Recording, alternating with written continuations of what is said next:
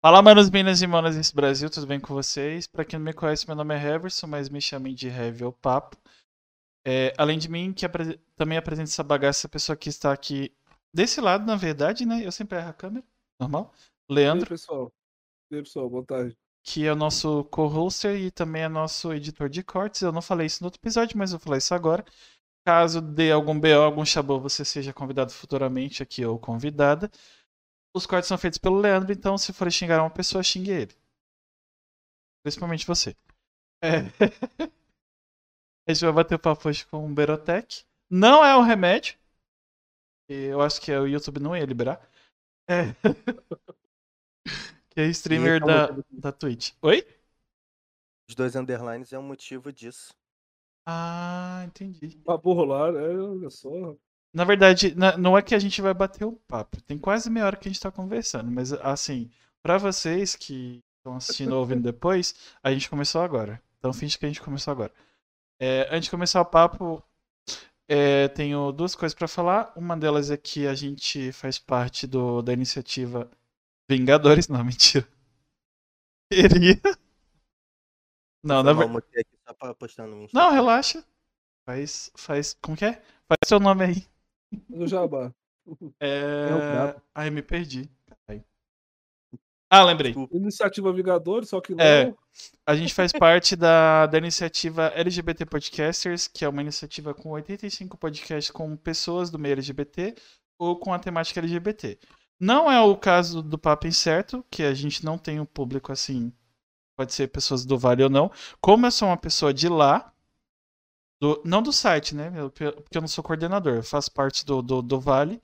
A gente tá dentro dessa iniciativa tem um tempinho já. E- Gamers. É. Gamers. É, gamers e gay gamers. Boa. Meu caso. Aí, como o Leandro é o chaveirinho, ele é a cota hétero aqui, pra dizer que eu não sou heterofóbico.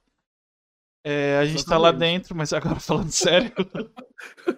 Antes que venha a marcha do hétero com 10 pessoas, o Robson e o outro carinho lá do TikTok. aí que, que faz esses negócios aí, tá ok? Não pode ser não, tá ok? Esses quadrinhos aí do super-homem aí dando... É, não pode não, tá ok? Nem fala, é um puta de um assunto. Inclusive, eu tô com. a- Não tem nada a ver, outro universo, eu tô com a blusa do Hulk. Ah, aí se tu, tu- vocês que estão ouvindo, assistindo, quiserem conhecer, é só acessar lgbtpodcast.com.br e conhecer mais sobre. Vai ter muita coisa foda ano que vem, eu não posso falar, né? Porque ainda tá sendo programado. Mas com relação à iniciativa.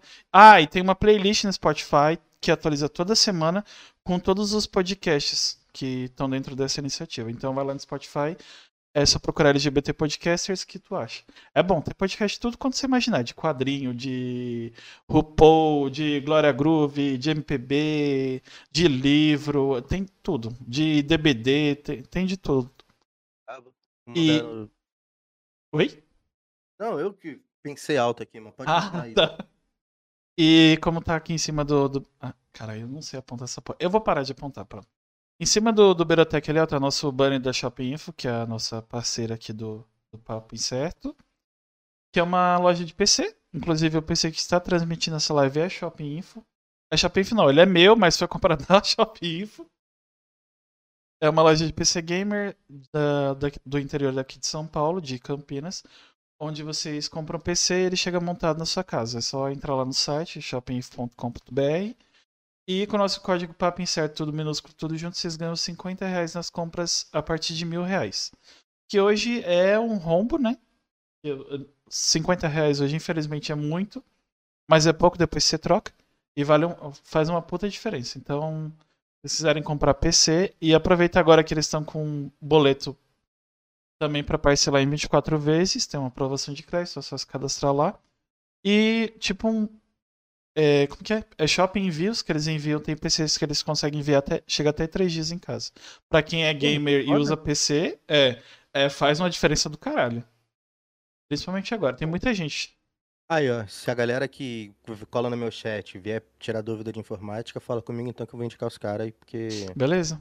Inclusive, se tu aqui, quiser entrar, é só falar depois que, que tu É entra nóis. pra família Shopping. Ouviu, nóis. Ricardo? Mais gente pra tu. E só pra, e só pra não passar batido, então é melhor que a AMD. E ela... Essa briga aí, ó. Ele já Essa come- briga aí tá há um tempo, eu e o Leandro, ó. Ele já começa assim. Vou continuar fazendo orçamento de PC com AMD, sim. Vou continuar. Pelo Porque ele custo-benefício, gosta- Né? Porque melhor não é. Porque ele gosta de. PCs com seis coolers que parece que vai levantar voo, é isso. Exatamente. É sobre. Claro, cara. Se não tiver RGB, não é gamer. Já começa Ah. por aí.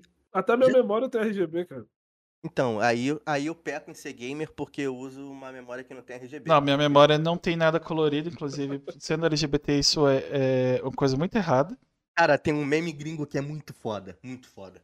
O cara entra no quarto do maluco, vê as fitas RGB e mete. Dude, he has LGBT lights. Esse meme é muito bom, velho. Muito bom, mano. Muito bom. E é a pia... salve Pumbo. É... E é uma piada que, mano, todo mercado gamer leva. Porque, tipo assim, mano. é, a primeira coisa que eu pergunto quando eu tô fazendo orçamento é, mano, você quer desempenho? Quer beleza? O que, que, que você quer, mano? Exatamente. Então, tipo, é, é aquela parada. Eu lembrei do vídeo do Porta dos Fundos, eu quero foder. É. Tipo, a galera fica meio nessa, tipo, ah, porque tem luzinha piscando é gamer? Não necessariamente, pai. é verdade, porque tem muita coisa que pisca e não é gamer. É, imagina aquele. Desculpa. Não dá ideia, não, deve ter. Com certeza tem. Bastante, pô. É, Pisca, pisca bastante, pô. É, bom, vocês viram que o papo tá muito doido hoje. É, tem uma pergunta que eu sempre faço pra todo mundo que vem aqui, que é basicamente por quê Vai ficar olhando e... um doidão pra, pra direita, porque eu tô olhando pro monitor secundário vendo a gente no YouTube, tá? Hum, ele É, tem monitor secundário. Eu também tenho, eu tô falando só pra zoar. Veio do Exército da Salvação, tá? A tia do amigo meu que mora nos Estados Unidos catou no lixo e trouxe pra mim.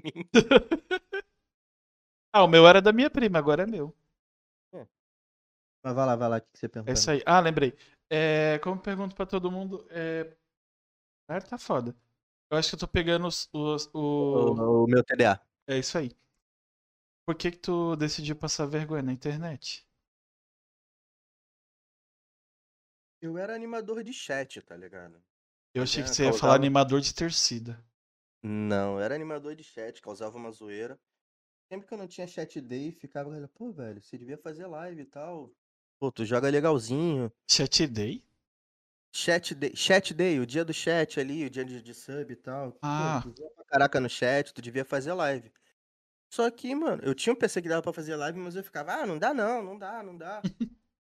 Aí, quando eu comecei a fazer live, minha placa de vídeo queimou e eu falei, que bom, eu não vou passar vergonha na internet. Legal. Aí... Aí eu falei, pô, ferrou, mano. Fiquei desempregado logo depois que minha placa de vídeo queimou, não tinha dinheiro pra comprar nada. Aí, conversando com a minha mina numa Black Friday, ela falou, cara, você tá pra receber uma grana aí de FGTS, pega essa grana, compra a tua placa de vídeo e para de me encher o saco. Tá me perturbando em casa. Aí pra parar de encher o saco da minha mulher, fui perturbar os outros na internet. Exatamente. Entendi. Você casou pra perturbar os outros, queria perturbar os outros na internet Não, também. o pior, eu ainda nem sou casado. Eu ainda nem sou casado. A gente mora separado e eu perturbava ela de longe, pô. Esse que é o problema. Eu, eu tive um delay agora. É, é, tu, tu mora junto atualmente ou tu não morava junto? A gente não morava junto, mas eu Ah. perturbava ela ao ponto ela falou: para de me encher o saco, compra uma placa de vídeo nova pra você e vai jogar, entendeu? A gente ainda tá Tá fazendo vendo? isso. Isso é um bom relacionamento. Procurem pessoas que comprem placas de vídeo. Ou Uhum. seu OnlyFans. Ou seu OnlyFans, é. Ou você. né? O mundo tá tão louco hoje, mano. Exatamente. Tem gente que abre OnlyFans sem proteção nenhuma e fica milionário aí, né, cara? Tem uma... Sem É, eu, fico, impressionado, cara, como muita gente consegue ficar rica na internet sem proteção financeira nenhuma, velho. Exatamente. Eu fico. É, tipo, teve, teve uma se eu- socialite aí. Se eu não fosse ter problema com isso, eu ta- com certeza tava vendendo foto minha na internet, cara. Eu não tenho pé.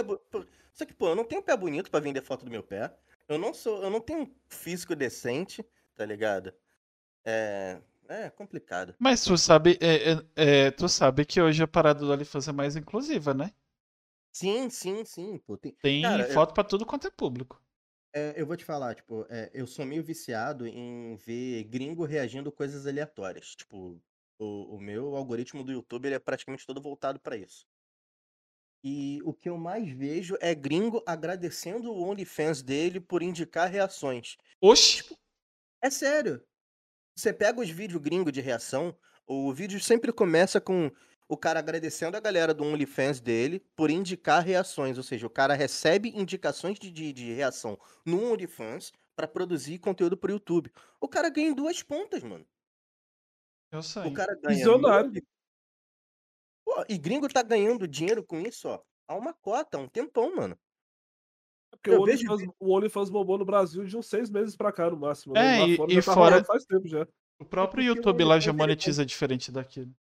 O OnlyFans ele bombou América Latina no sentido de vender conteúdo light Erótico. porn. É. Com light porn, tá ligado? Erótico. A galera migrou pro erótico pesado depois, mas era venda de conteúdo light porn. Aqui na América Latina, bombou com isso. Só que o gringo, mano, ele já. Cara, o, o americano ele sabe que o mercado pornô lá fora ele tem um- uma. Parece que os caras são fechados com a máfia, não é possível. Os caras continuam fazendo dinheiro, não importa quanto de embargo tem em cima. Tá ligado? Não importa. O mercado pornô americano é bizonho. Eu, eu acho que os caras. Não sei, mano. Parece que os caras são sustentados por máfia, não é possível. Eu, eu acho, sinceramente, é porque pela qualidade. Como, como eu sou uma pessoa que. Assiste- pode ser que também, cara. Pode ser que também, tá ligado? Aham. Pode ser que também. Eu acho que, o, que eu, eu acho que o pornô lá deve ser igual pro Brasil ao tráfico de drogas aqui, né? Político lava dinheiro no, aqui no tráfico, ou, ou nas milícias, né? diferença. Lá. A diferença é que o produto final aqui no Brasil continua ruim, né? Porque, pô, Exatamente. por um cara que a gente entrar pra igreja parecia um Opala, tá ligado? De tanto que carburava mais. Mas. qualidade de, de, de, de droga em geral, cara, vendida na América Latina é uma merda. É uma merda. Ah, mas é, vai é, fora, né? é normal, isso é normal até em alimento. O povo tá nem aí. Se o povo tá comprando, tá vivendo. Sempre nasce gente mesmo pra comprar. Eu tenho um brother que é especialista em café e a gente tava trocando uma ideia. Um salve pra minha mãe, pro meu pai, pro meu periquito. Thiago, tu é foda, moleque. Te amo, cabeçudo. É... Esse aí é o deficiente capilar que joga aí comigo. Gente capilar. Ok. É, ele é careca. Careca. Deficiente capilar, boa definição. É, tipo, tem um brother meu que o cara é sommelier de café. Aí ele chegou pra mim e falou, mano, você pega um punhado de terra numa fazenda de plantação de café e o café pilão que você compra no mercado é exatamente a mesma merda. O café bom que o Brasil produz vai pra gringa. Tudo de bom que o Brasil produz, filho, a gente não consome, não adianta. A gente é latifundi- latifundiário do mundo, não adianta, mano. Não, tudo de bom não. As pessoas boas a gente, a gente consome. É, a loira do Tchan ficou aqui, né? A loira do Tchan ficou aqui, pô. Não é à toa que tinha lugares aí que tava vendendo é, coxinha com carne humana. Aí, eu Beleza, a gente parei. A É, gente mas- gosta muito de bunda, mas não é pra comer bunda no sentido literal. Exatamente. né? O Calvin Klein. Não, não é mais o careca, é o Calvin Klein. Cara, é- o Thiago, ele, ele é um grandíssimo brother meu, mano. e Eu agradeço muito a presença dele ajudando aí, porque a, a existência. Ele é um dos caras que me mantém continuar fazendo live. A gente se mantém junto. Ele é praticamente meu vizinho, ele é irmão do meu melhor amigo, dos meus amigos de infância. E a pandemia aproximou um cara que, pra mim, mano, não é que eu era indiferente, mas a gente não tinha uma certa proximidade, sacou? E a pandemia me ajudou no Ele não gostava de você, ele não quis falar isso Ah. agora, mas estou falando. É, imagina, imagina. Ele, "Ah, esse moleque doido aí, cara de maconheiro, andando com meu irmão, vai levar meu irmão pro mau caminho. É grave. E a gente se juntou pra jogar e eu recebi um convite pra um campeonato. A gente chamou um brother, que era brother nosso, que o moleque joga o competitivo de Free Fire pra jogar o Warzone. O maluco praticamente nunca tinha jogado Warzone na vida. E a gente até se colocou bem, cara. Acho que de quase 20, cap- 20 times, a gente ficou em sétimo, oitavo lugar. Caramba. É, pra um time que nunca tinha jogado junto. E daí nasceu a galera que joga junto até hoje, que é a Nupelo. Que deixou de ser um time e virou uma praticamente uma família. A galera que joga junto, tá- a gente faz live junto, um prioriza jogar com o outro, tá ligado? E a nossa mentalidade é que, tipo assim, mano, todos nós somos pequenos, ninguém tá aqui pra. Nunca gostou até hoje. a gente não tá aqui pra, pra roubar view um do outro, e sim pra crescer a, a, a, a- como grupo, tá ligado? Como grupo. E isso pra mim faz muito bem porque a gente é mais do que amigos. Nós somos friends. Eu sabia que. Eu vi essa chegando, eu vi essa chegando. Tá- Tava, tava, tava na. na... Tava implícito. Tipo assim, Mais que é- irmão, brothers. É, tipo assim, é, a gente gerou uma amizade que a gente não esperava gerar. É, amizades totalmente improváveis, tá ligado? De amigos que. Mais que pra sempre, forever. Exatamente. Pô, amigos que a gente gerou que a gente não esperava gerar. A gente tem uma brincadeira que no começo era meio idiota, e depois acabou ficando muito séria. É, tipo, ah, a gente vai mandar uma caixa de consolo pra você aqui, uma caixa de pinto de borracha. É tipo, um brother nosso comprava uma parada que a gente precisava muito no Mercado Livre e entregava no endereço um do outro, sabe? E isso hoje manteve a minha live, isso manteve a live do Thiago, tá ligado? Isso manteve a live de outro brother, até o brother que eu pensei em indicar aqui, que é o Calaglin, o Yuri. Nordestino, gente fina pra caramba, acho que é uma das pessoas. Chorou e não disse por onde, exato. É. Uma das pessoas mais gente fina que eu já conheci, cara, né? Nesse rolê doido que é fazer live na internet, tá ligado? E tipo assim, a galera. A gente chega aqui sem a intenção de, de nada, sa- sabe? É, no meu, no meu começo mesmo, eu só queria, tipo, ter meu PCzinho e jogar meu joguinho e trocar ideia. Só que pela limitação do TDA, eu só jogo o jogo, eu não vejo ninguém, tá ligado? Eu vou ver depois, quando eu tô no lobby e tal. Mas isso é uma parada que, como amigos e tal, pela zoeira da galera, a gente consegue administrar muito bem. Sabe?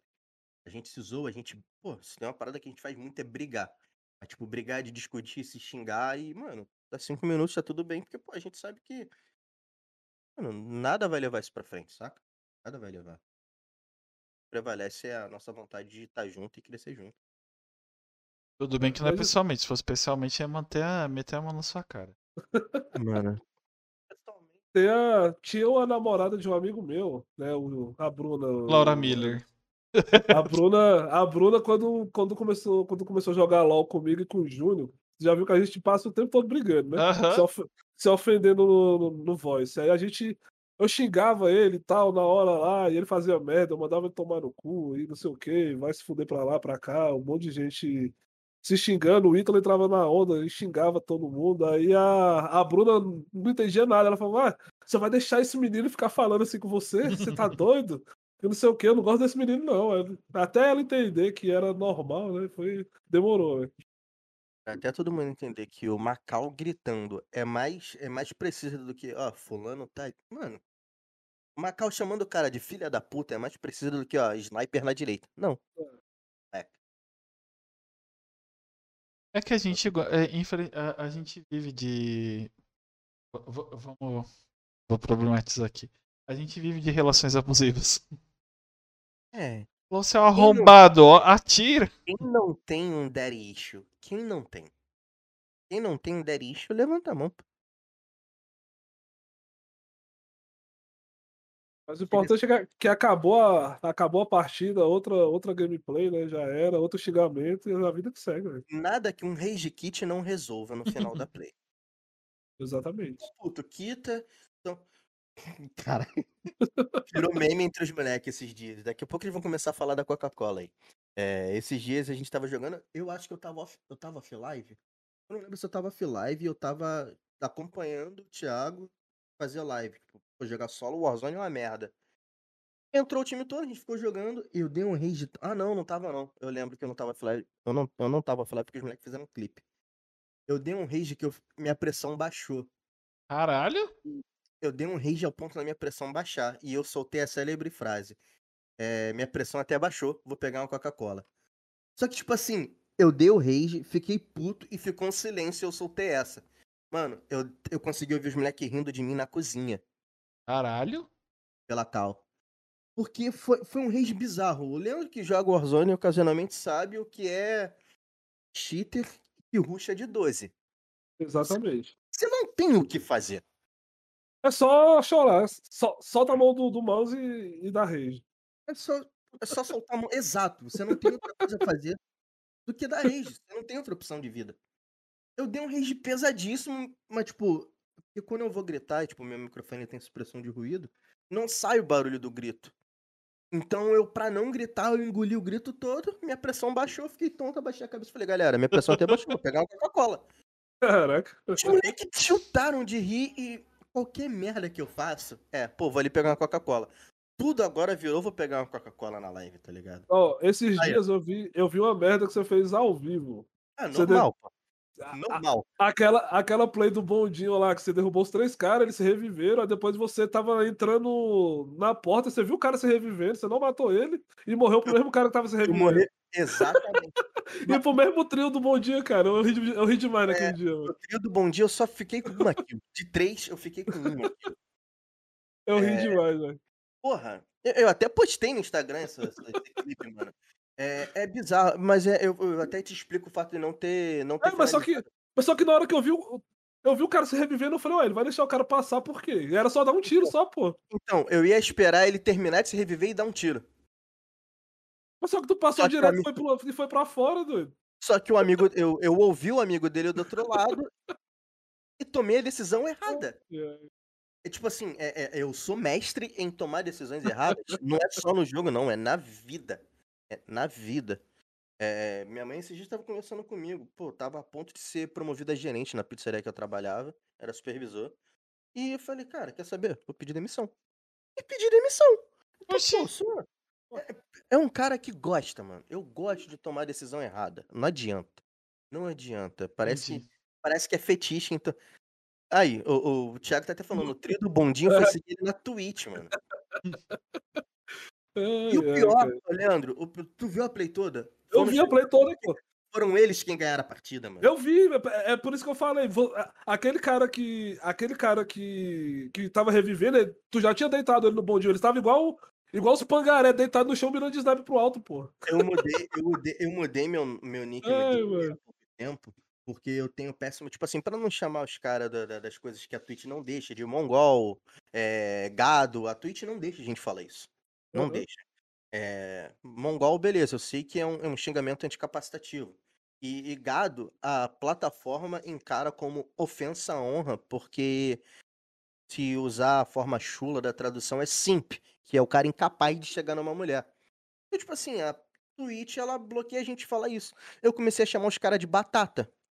Porque no começo a zoeira, caralho, parece que é uma batata jogando game no volante. E Nossa. chamar o cara de. Falar que o cara tá jogando game no volante se tornou xingamento anticapacitativo, porque tem muito deficiente que joga FPS usando o volante. Então, tipo assim, Sabia eu comecei. dessa parada aí, não. É, a, a, falar, porra, o cara parece que tá no volante, é chamar o cara de, é literal chamar o cara de deficiente, tá ligado? E a própria plataforma começou a problematizar muito isso. É claro que é uma parada pesada, mas é exclusivo do mundo gamer, tá ligado? Não que, porra, isso seja certo ou errado, pra mim não, não vai fazer muita diferença. Só que aí eu simplifiquei isso pra chamar os caras de batata. E eu sou imã de batata nesse jogo. Eu sempre morro pra um cara, principalmente em gulag. O cara tá o gulag todo, parado, mirando. E eu rusho no cara, o cara vai e me dá uma bala. Tá ligado? Esse eu sou eu a jogando COD. Aí eu comecei a chamar os caras de batata. Porra, só batata que vem pra cima de mim. Falei, quer saber? Quando vier o token pra eu poder mudar de nick, eu vou mudar pra Potato Magnet. E eu sou o imã de batata nesse jogo, mano. Não adianta. Eu só atraio cara com mentalidade assim, jogando, mano. Dá pra fazer um purezinho. Porra, quando eu, quando eu dou squad wipe é purê, porra. Não adianta. É, eu, eu jogo eu jogo COD, mas eu não jogo Battle Royale, eu jogo mais aquela Ilha do Renascimento lá e o saco que eu, eu sou muito ruim, velho. Então Eu eu venho. prefiro, eu prefiro ficar parado mirando de sniper nos outros e fazendo raiva na galera. Eu sou o, o verdadeiro urubu que a galera chama, né? Em cima do telhado snipando. Tem duas paradas que eu odeio nesse jogo. É. Camperzinho. Eu Não- sou camper, eu sou eu, eu, Camperzinho e catador de lixo. O que, que é o catador de lixo? É o cara que vai pra dar o third party ali. Porra, trocação de tiro comeu, o cara espera um dos times morrer pra pegar todo mundo com um de life. Cara, quer me ver puto? É. Eu tô mudando a minha gameplay pra virar esse escroto, tá ligado? O cara que dá third party em todas as play, porque eu cansei de morrer assim, mano. Eu cansei de morrer assim. Você faz uma, uma playzinha foda daqui. Foi o caso do, do bondinho, porra. Você derruba três, dá a volta pra ruxar e morre pros caras. porque eles ficaram esperando o canto ali, um, um time no final, tá ligado? Esse tipo de play me deixa realmente muito puto. Que ia falar? Triste mesmo. Eu sou Foi. só o campezinho mesmo, porque eu, que eu gosto de dar snipada no luto. De sniper eu sou tá bom. falando- Thiago tá falando que eu tô bebendo água no balde. Isso aqui é jarri- a jarrinha de suco da minha mãe. que Eu tiro Bebendo água no balde. eu tiro a tampa da jarrinha, tá ligado? Ai, ai. E se eu usar o bico da jarra. Cara, eu não sei porquê, mas, tipo, se você botar no copo, ela normal, ela sai água normal. Se você usa pra beber ela. Aí eu tiro a tampa. Parece que. Sabe quando a mãe briga? Não bebe na boca da garrafa. Essa daqui foi feita pra mãe olhar você bebendo na boca da jarra, da garrafa, e rir de você se fudendo, tá ligado? Essa aqui é projetada pra isso. Isso aí, não beba na boca da garrafa. Eu já comprei foi um balde pra mim, ó, um galão d'água, que aí eu posso beber na boca e não dá nada. Tipo, Não dá nada, pô. Posso beber na boca. é. Suave. Eu no Rio, beber na boca é complicado. Sério, velho? Ai, ai. você vai pra comprar droga. Ixi, aí é Ah, eu triste. achei que era no... Eu achei que era comum beber na boca. Não, pô, geralmente a galera tá fumando. Ah, Aqui é igual São Paulo, é biqueira. É biqueira, né? Aí... Cara, tem, tem muita não, gíria que, tipo, depende, depende do lugar. Tem lugar no aqui e aqui em São Paulo, né, Pra contextualizar, porque as pessoas não têm bola de cristal ainda. É. É, o povo chama de loja. É, e contextualizando. Aqui, A lojinha, é, pra né? mim, é aqui no Rio, tá ligado? Ah, mas teu sotaque denunciou tudo. Exatamente. Denuncia porque eu puxo, eu puxo muito. Sotaque de carioca, não. É, é, o, é o sotaque que espanta ladrão em qualquer lugar, mano. Então não adianta. Meu Deus. Essa daí usava pra mulher? Como assim usava pra mulher? Mulher não, malhar, doido. Ah, pra ma... Meu Ah, Deus. Pra malhar. Mano, é porque eu tô, tô doido hoje. Tô... A minha, a minha... Não, é porque eu, eu, tomei o grog de remédio, minha Gente, garganta tá inflamada. Ah, você que tá ouvindo o áudio depois, ou Não tá, use drogas. ou tá assistindo agora, é, além de não usar drogas, mande superchat pra pagar um, pa- um, um paga, pra pagar um pagamento. Eu também tô usando drogas, pelo jeito. É, pra fazer um tratamento de leitura. Não, é porque eu tô lerdo hoje mesmo. Exatamente, eu passo muito por isso, cara. Principalmente no, principalmente no, no chat da live, cara. De ler errado as paradas. E eu nem preciso de remédio, mano. Assim da vida mesmo. É, a gente tava conversando antes do papo, mano. Tá até na, na bio do meu Insta lá, lesado, asmático e tal. Porque eu realmente sou, mano. Eu realmente sou a les... Eu sei que é do TDA, tá ligado? Mas eu gosto de me zoar quanto a isso porque. Mano, se eu não rir disso, mano, eu vou sofrer com isso o tempo todo, tá ligado? Eu vou penar com isso o tempo todo. Tem. Eu já vi. É, tem. aí- Acho que o humorista fala muito isso, que quando você zoa uma coisa, você é maior que aquilo. Sim, sim, sim.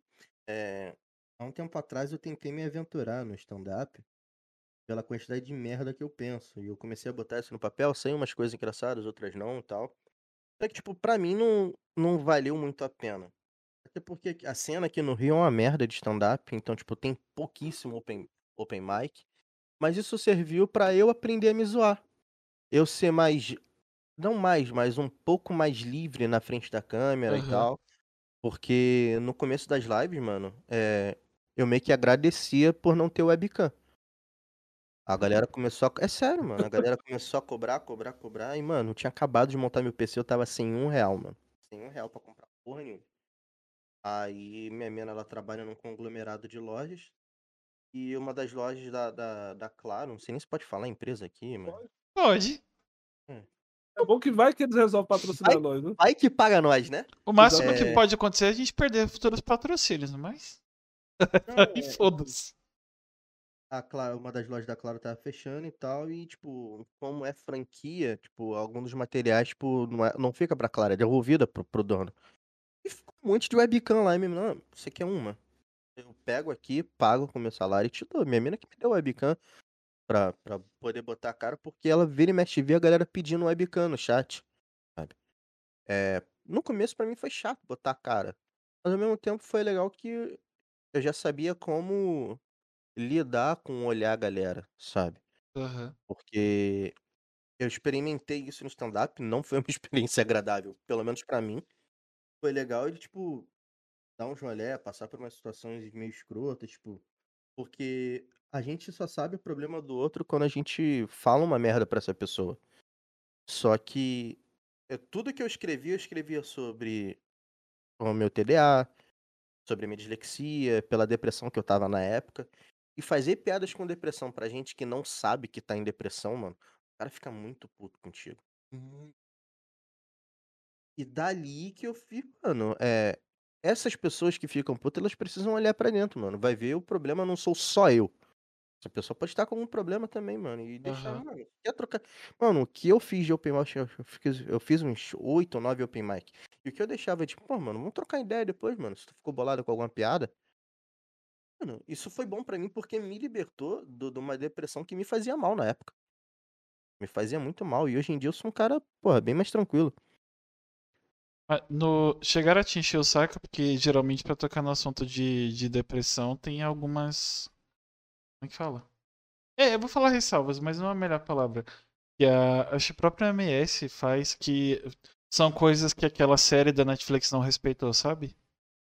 É, os requisitos que startam gatilhos, que. É, é, isso. E, e eu acho principalmente de dois anos pra cá eu vivo muito essa história de gatilho. Eu tava falando pro Leandro ontem que acho que em duas horas eu chorei como criança, porque primeiro eu escutei uma música é, sobre paternidade, capacitismo, essas coisas, e depois eu tava assis- assistindo a segunda temporada de Sintonia, e os, do- e os dois últimos episódios são muito fortes. E eu chorei É. pra caralho, eu chorei tipo de soluçar. A- a- Na situação de gatilho, cara, hoje eu me sinto muito mais liberto, tá ligado? Porque Aham. Pra mim não é um gatilho, exclusivamente um gatilho, mas sim uma válvula de escape. Tipo, eu sei que aquilo faz mal, e se eu chorar por causa disso, eu tô expulsando a- o, o sentir mal sobre aquilo, Aham. tá ligado? Hoje em dia, é, as, minhas, as piadas que eu, de vez em quando eu pego meu caderno de piada, eu- cara, eu tinha muita piada sobre tendência suicida, cara. Meu Deus. Muita piada, muita. Tipo assim, eu, porra, vou pegar um, um parênteses. Tipo, eu tinha uma piada que, tipo, é, eu realmente agora tô começando a estudar arte e tal, pintura. Pintura. Agora me fugiu o nome da palavra. Tipo de pintura que não tem nada. É só os Ah, é o. Meu Deus, fugiu? Caraca, como é que é o nome dessa merda? Pintura Fugiu que, a não, pintura que não tem nada? Abstrata. Isso, pintura abstrata. Ah, Pintura abstrata. E, pô, tô começando a estudar e tal, e eu acho que o jeito mais fácil de eu fazer pintura abstrata é com minha própria massa cefálica na parede. Mano, era uma piada sobre um tiro na própria cabeça. As pessoas riam. Depois eu. Cara, depois de quase dois anos, eu parei pra ler aquilo e falei, caraca, mano. Eu pensava em suicídio. Eu moro Fazia num piada com aquela e parada. né? fazia piada com aquela parada, pensando em me matar. Então, tipo, são paradas que hoje a gente vai refletindo e fala, mano, se eu fosse, se eu for, se eu tivesse virado um humorista, eu teria entrado naquele caso de, pô, mano, essas piadas não me cabem mais. São piadas que eu teria aposentado se eu tivesse virado um humorista. aham. Hoje eu só faço graça com o meu TDA e tal, com a minha dislexia, que não é uma dislexia pesada, graças a Deus. Mas não me venha com matemática básica. Mas não é uma dislexia pesada. Mas, tipo assim, cara, hoje em dia eu me sinto liberto. Eu comecei a assistir até com, com a minha namorada o seriado Made, Netflix. É, quem, quem quiser um seriado pra chorar e passar raiva ao mesmo tempo, assiste. E é um seriado que fala sobre violência psicológica. Tem atípico também, é mais ou menos isso aí. E, Ah, e eu amo assim, e assim, cara, é, são coisas que eu, como homem, identificava dentro da minha casa, dentro do meu relacionamento, e tipo, caralho, mano, acho que tá na hora de eu repensar algumas paradinhas, tá ligado? Que eu faço, que eu penso, a forma que eu ajo. Isso tudo a partir de gatilhos, tá ligado? Porque o gatilho, querendo ou não, é, o gatilho, querendo ou não, ele, ele traz pra gente coisas que a gente precisa entender na gente e expulsar na gente. Aham. Senão a gente fica com isso preso na nossa cabeça o tempo todo e é isso que mantém a depressão na gente, é isso que mantém ah, a tendência suicida, que é uma parada que eu lutei muito pra tirar. De vez em quando ainda tenho, mas tipo, é uma briga interna bem forte, tá ligado? Mas é, são paradas que a gente precisa brigar com a gente mesmo, sabe? O tempo todo. Caralho, o papo ficou pesadão. Caralho, o nome do É. nosso papo agora é Pericles. Pesadão. Pesadão. Desculpa, gordo fofinho. É a música mas- da Isa. Qual a música da Isa? Eu não escuto isso. Pesadão, pesadão, Ah, tá. A música com o Rapa, né? É, nossa, a música é muito foda. Esse clipe é muito foda. Ela é muito foda. Eu, eu tenho uma certa raiva dessa música. Isa, mano. queremos você aqui. É meio impossível, mas é, é meio provável, mas não é impossível. Continua. Nada contra a Isa e nada contra a música. O meu último emprego foi no, na maior roda gigante da América Latina, tá ligado? Eu comecei como operador de plataforma, ajudando as velhinhas que estavam com medo de entrar na roda gigante e tal. E é uma roda gigante que literalmente não para, ela fica em movimento constante. Caramba! É. Só que, tipo, ela anda menos de um quilômetro por hora, então dá pra você andar nela tranquilamente. Depois, se você quiser pesquisar aí, maior roda gigante. Ela da anda não, né? Ela roda. Ela, é, ela roda. Caralho. E, tipo assim, pro parque, roda gigante rolando. matando todo mundo na cidade. Cheio de É igual- velhinha dentro. É igual, é, é igual no Premonição, é. É, isso. Uma roda gigante com pessoas velhas é tipo algum jogo de azar da, da Caixa Econômica. É tipo Cocum radical. Quem pegou, pegou. Eu não entendi, mas tudo bem. É. É, o filme, é o filme dos velhinhos que tentam fugir do asilo. Depois Ah. Tipo Fuga das E- Galinhas, né? Só que com idosos e da década de 80. Deve ser legal. É, Alguém quer e- chamar o Di Lopes porque esse papo tá indo de mal a pior aqui. Mano, a- cara, é, vocês me chamam. Eu, eu tenho mentalidade de escorbuto. É só. Você torce a lixeira, é só o chorume que sai pela minha boca. Desculpa. E no parque ficava tocando, tipo, uma playlist pop que devia ter quatro músicas. Então imagina quantas vezes por dia eu ouvia Pesadão da Isa. Sabe? E eu acabei gerando, eu acabei gerando um pouco de raiva. Ah, eu eu, comecei a, re- eh, comecei a reclamar, aí deram é, um walkie-talkie pra equipe. E eu descobri que o walkie-talkie tinha a rádio AM/FM. Pô, aquilo foi minha Hum. salvação, mano. Porque aí eu ficava igual um maluco dançando na plataforma e eu tava ouvindo outra parada, mano. Tava ouvindo rádio mesmo, padrão. Mano. eu E na trabalho. Jovem Pan, e na Jovem Pan em Transamérica nem passava essa música na época, né? Nem um pouco. Nem um pouco. Esse Mano, eu barulho. tenho, eu tenho um ranço a Deus com... eu tinha a Rádio Cidade ali, botava ali e ficava ouvindo. Mano. A Rádio Rock. É. eu tenho um ranço com a música basicamente pela mesma coisa. Aquela do Joe Newman, é, Love Me Again, Love Me Again. né? A música, cara, ela tava hypada na época. Eu falei, pô, essa música é massa pra usar de despertador, porque eu tenho um sono muito Deus pesado. do Péssima ideia, por péssima ideia. Exatamente. Eu Não, comecei a calma. a Careful do Paramore por Não, causa eu disso. vou. Tu vai ver, tu vai ver que a, a minha, a minha sofrência é sinistra. Aí beleza, eu tava. Que Eu, eu tenho um sono pesado. Aí teve uma época que eu tava. Eu tinha que acordar às 6 horas da manhã, porque eu entrava às 7, 7 e meia na empresa. Cacete. Aí, aí eu tinha que acordar muito cedo, aí eu botava a música lá. E o, o início da música é, é muito alto, muito alto. Aí um belo dia, né? O, a, detalhe, o meu, o meu celular tava com os, os botões laterais sem funcionar. De, de botão, Deus. volume, é, o botão de, de bloquear e os de volume, né? Tava estragado. Tava estragado, exatamente. Aí eu, eu já tinha que comprar outro, aí um belo dia o celular cai no chão e quebra a tela. Meu Deus. Aí você imagina, aí tipo, chegou a época, né? Aí, aí chegou. E foi coincidentemente na época que eu fui transferido para outro horário. Eu entrava 9 horas, então não tinha que acordar 6 horas mais, eu acordava 8. E o celular ficou lá, mano. A primeira semana, a desgrama do celular, acor- gritando 6 horas da manhã e eu não conseguia tirar. Esgoelando lá. Exatamente, cara. Pra eu resolver esse problema, eu tive que tacar o celular no chão e ele parar de funcionar de vez, porque não tinha o que fazer. Eu lembrei de eu duas outro. coisas. Eu trabalhei numa firma uma semana e tinha um filho da puta que escutava a, a mesma música do Destiny Child. É uma música muito boa, mas você imagina, a pessoa só escuta essa música no horário de almoço. É só essa música. Por sete dias. Eu odeio essa música até hoje. O seu cérebro começa a escorrer pelo ouvido, cara. Não é- E, né, tipo, a música pode ser maravilhosa, cara. É, é tipo meu, meu primo aqui. Meu primo que mora aqui na frente, que quando ele, ele chegava de carro aqui e ele escutava muito Pupila, né? Na, na Vitória e Vitor Clay. É na Vitória alguém. E eu amo Ana Vitória, né? Só que eu evito escutar pupila, porque dá- a minha pupila dilata. Pra, pra evitar a ânsia de vômito e qualquer coisa assim com pessoas que você gosta, você evita certas músicas. Eu amo Paramore, eu fui. Nossa, eu Da- amo das quatro- também. Das quatro vezes que o Paramore veio no Brasil, só não fui em uma. É uma coisa que Crepúsculo tem de bom. É, acho que é a única. É, e Não, é porque E- tem outra, acabou. As quatro vezes que ela veio no Brasil ou, ou que eles foram no Rio? Porque eles vieram aqui em São Paulo, ou eles vieram aqui em Brasília uma vez e eu fui. é, as quatro vezes que eles foram no Rio- que eles foram, ó, que eles vieram aqui no Rio, né? É, eu só deixei de ir em um porque eu tava sem grana.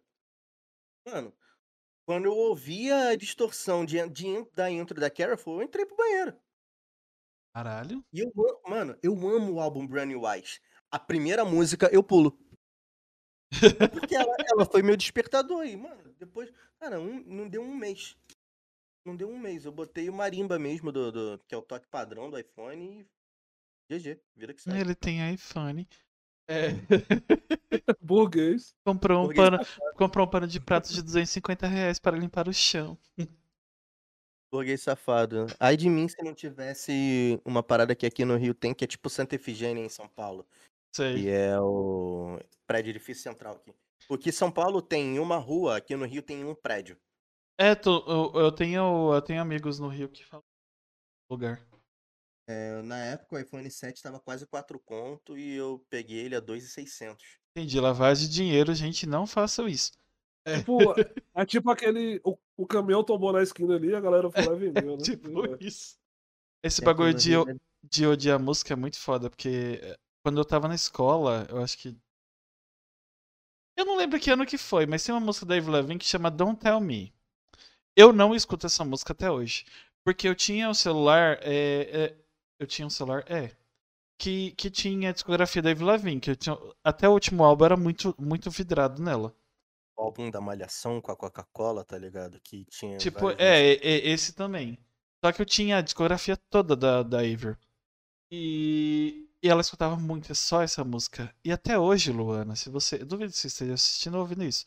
Eu odeio essa música por sua causa. Você é uma pessoa legal. Obrigada. Mas você não me deixa mais escutar essa música. Obrigado, você estragou o, meu, o, meu, o meu gostar da Avril Lavigne. É. É igual eu com o POD. Tem uma banda que é POD, é uma banda cristã americana. É.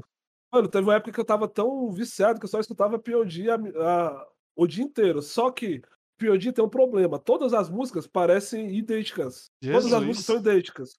Pra Me mim, parece- álbum- todos os álbuns de POD são Youth of the Nation. Exatamente. Cara, tu escuta, tu pula de uma música pra outra, parece que você tá na, na mesma música, a mesma melodia, a mesma sinfonia, mesmo tudo.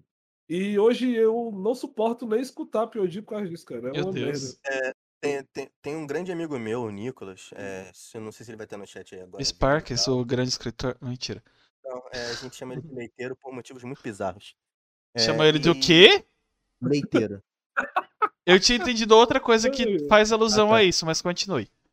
É, ele é viciado em Deftones e POD. Então, é churrasco da nossa galera. Mano, só vai tocar isso. Leandro, você não aguentaria um churrasco da nossa galera. Eu, eu, eu, eu teria ido embora.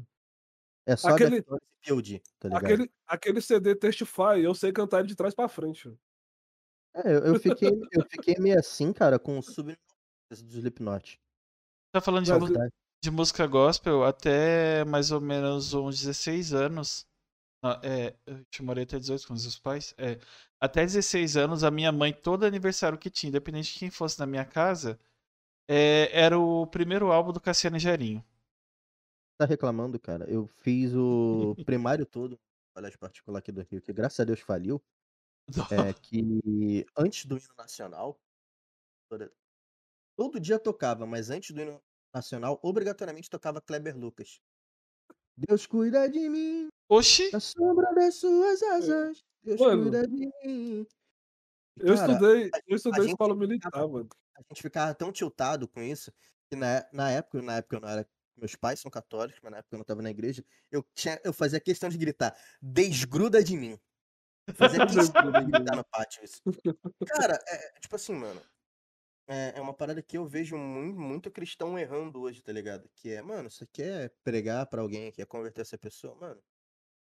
Você vai pregar pra alguém, vai converter essa pessoa pelo seu testemunho, pela pessoa que você é, Exatamente. tá ligado? Você não vai ficar martelando Deus no, no, no ouvido da pessoa. Às vezes a pessoa até acredita em Deus, mas ela é só agnóstica, tá ligado? Ela só. Tá ligado? Não tá aí pra nenhuma religião. Mano, tem uma parada que não me fez me converter até os 23 anos de idade. Foi isso. Todo mundo que veio falar de Cristo pra mim tentou enfiar a goela abaixo. Mano, não é assim, tá ligado? Sim. Então por que que eu vou ser obrigado a ficar ouvindo aquilo de forma maçante o tempo todo, saca? É, é- era, era chato, cara, era chato. Hoje em dia eu sou bem mais de boa com isso, bem mais. Só que, pô, na época, mano, incomoda, sabe? Incomoda. Eu pensei numa coisa boa pra, pra analogia. Eu sou o senhor das analogias. É, eu acho que. que... Eu vou, não vou falar religião, é. Filosofias de vida são boas, são como remédios. Tem um milhão. E, e o cristianismo é uma delas. É, se o remédio é bom pro Leandro, é bom pra você, pode ser que não seja bom pra mim. Ou foi bom pra mim até um certo determinado tempo da vida. Tipo, a, minha, a maioria da minha família é cristã. Eu não sou mais cristão. A minha forma de acreditar é diferente hoje. Só que. Você, você não deixa de acreditar em Deus, É, você não. É, é- é, usando o remédio como analogia, é, há por muito tempo eu também. Você tá mal. E hoje eu tomo ibuprofeno pra dor. Depois de um tempo aquilo para de funcionar pra você. aham. E tudo bem, cara. Tudo bem. É, o, o que te, o que te foi aprendido durante o tempo, o que tu aprendeu com o tempo e tal, te transformou numa pessoa boa? Sim. Retira o que te faz uma pessoa boa, segue a tua vida usando os, os ensinamentos daquilo que te fazem ser uma pessoa boa. Não vai, não vai sair por aí sendo um cuzão, tá ligado? Ah, me tratou mal, beleza. Eu sou obrigado a ver a outra face? Mas eu também não sou obrigado a engolir aquilo e chorar no canto, tá ligado? Eu também não sou obrigado a, tipo, sofrer igual. Tá... Tudo bem, cara. Você. tá- Tudo na vida é aprendizado, cara. Se é a, que- aprendizado. se a pessoa quiser fazer isso também, ela não tá impedida, né? Então, Ela não tá impedida, é exatamente. escolha, é escolhas, né? Mas Escolhas, o, mais, o escolhas. mais legal da, da ideologia do remédio é que assim, pode ver que eh, acho aí meio que a hiperdose seria meio que fanatismo, tipo, não é bom pra ninguém. Cara, se, se, se a gente parar pra pensar em na analogia do remédio, hiperdose, fanatismo, é quando. Olha só, mano, olha o papo que a gente chega. É, quando Cristo chega nos três anos de ministério dele, é, ele, todo momento, para os judeus, ele prega o não ao fanatismo, que eram os fariseus, os caras que tentavam negar Cristo como. Ah, eu lembrei da música do Mauro Henrique, herege. Nossa, Mauro Henrique. Te Pô, amo. Mauro Henrique é brabo demais. Ai, Jesus. É, o cara Aquela- tentava. Aquelas passagens de, de Cristo com Nicodemos, aquilo ali é um tapa na cara da, da galera fanática. É um tapa na cara da sociedade aquilo. Real, É. real, real. Porque, mano, se você pegar, velho, é, o fanatismo, a venda. Cara, quando. a- a- quando houve a. É 31 de outubro agora, que é meu aniversário, e também é a renovação, a renovação protestante da igreja. Então, tipo assim, é. Quando Lutero pregou a renovação protestante, é, a primeira coisa que ele foi em contra foram as indulgências, que foi, foi a venda de coisas dentro do templo e venda de livramento de pecado. E a- uma das últimas coisas que Cristo faz é quebrar um templo inteiro porque estavam vendendo coisa dentro do templo. Virado comércio, E- né? Virou comércio a parada. E quando a galera foi lá e. Antes da, da renovação protestante, foi lá e tentaram tirar essas passagens da, da Bíblia. Por quê? Porque Cristo era o cara que tava ali pra renovar. E, mano, ué, o cara vai tirar o nosso trocado aí, mano. O nosso ganha-pão, mano. Qual foi? Depois de muito tempo, a Igreja Católica tratando isso como apócrifo, que foi entrar para os livros. Pô, foi entrar quase em 1800, tá ligado? Tipo, quase 100 anos depois da renova, renova protestante. Então, tipo, é bizarro, é bizarro.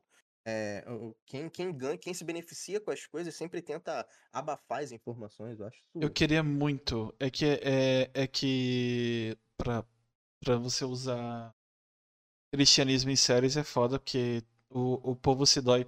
É, é muito Sim. foda, complicado. A religião Cara, é foda. tem, Mas tem eu, que- uma série. eu queria ver uma série com Jesus. Peraí, perdão. Uma série com, tipo, Jesus no tempos, nos tempos atuais, tipo Messiah.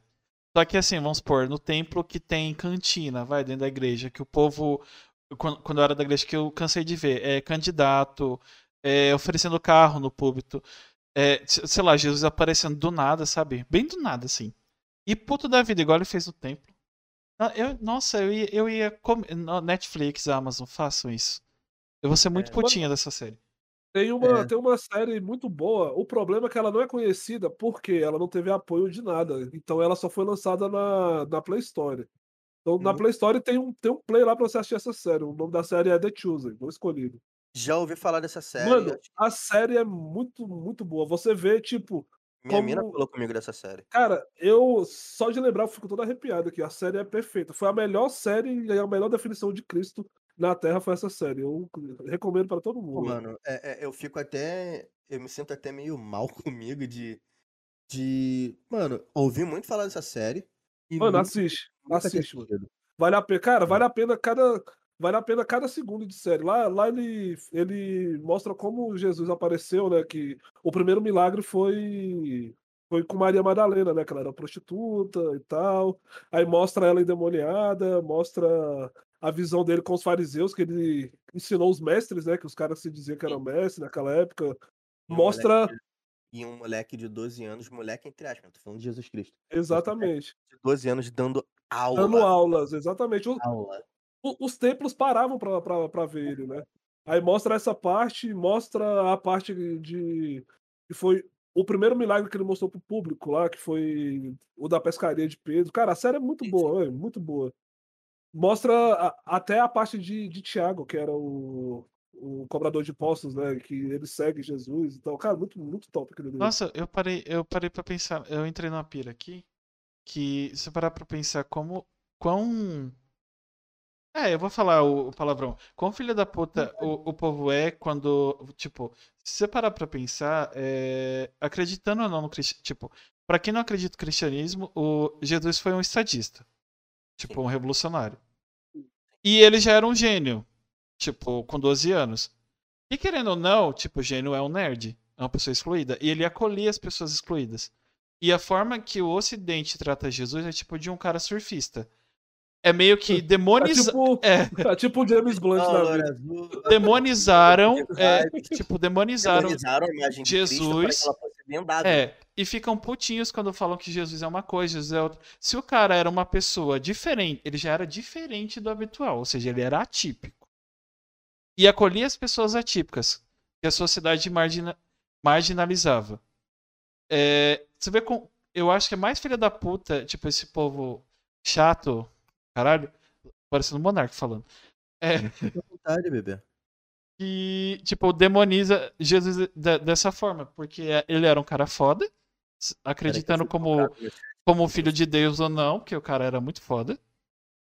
E é- essa mania de demonizar eu acho que é, é pior ainda. E eu fico, eu falei isso pro Leandro ontem, e eu ficaria muito feliz se, mesmo que eu me foda e vá pro inferno, tô nem aí pra isso.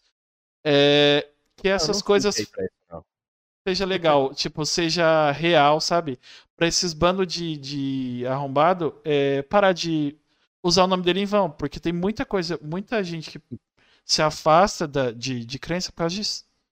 Por causa É, desse bando de, de jogador. essa- falar, É vou igual, te falar tipo, sobre uma experiência pessoal minha, tá ligado? Tipo, com 16 para 17 anos, eu era atleta amador de skate. Atleta mesmo. Patrocínio de marcas e tal. E no meu bairro tem uma igreja universal. E foi logo na época que ficou na moda pela malhação andar de skate. O que, que os caras fizeram? Os caras construíram uma pista de skate dentro do galpão da igreja universal. Caramba! Meu pai, na época, ele tinha um projeto social que acolhia jovens e tal. Tinha aula de skate, aula de artes marciais e tal. Eu fazia, eu andava de skate como atleta e fazia kung fu nesse projeto social. E, pô, cara, pela pista também ser boa e eu precisar de variedade pra treinar, eu comecei a ir pra Igreja Universal exclusivamente pra andar de skate. E de repente um dos obreiros falou: "Mano, você vai ter que virar obreiro aqui pra poder continuar andando". Aí eu: "Como assim, velho? Como é que eu vou virar obreiro se eu não tenho conhecimento nenhum, mano?" Não tenho conhecimento nenhum, ele é, mano, você vai ter que virar e tal. Hoje em dia, com a minha visão mais ampliada, eh, eu eu tenho uma visão mais ampliada sobre as igrejas hoje, Até trazendo para a analogia do remédio, cara, eu vejo que as igrejas elas são como hospitais. E na minha humilde visão, a igreja universal ela é como se fosse pronto-socorro, mano. O cara que tá na merda das drogas, do álcool, tudo mais, e a primeira. Cara, as igrejas universais elas são gigantes. É a primeira igreja que o cara vai ver. E ele vai entrar ali, vão pregar pra ele, ele vai se converter, vai aceitar Jesus Cristo ali.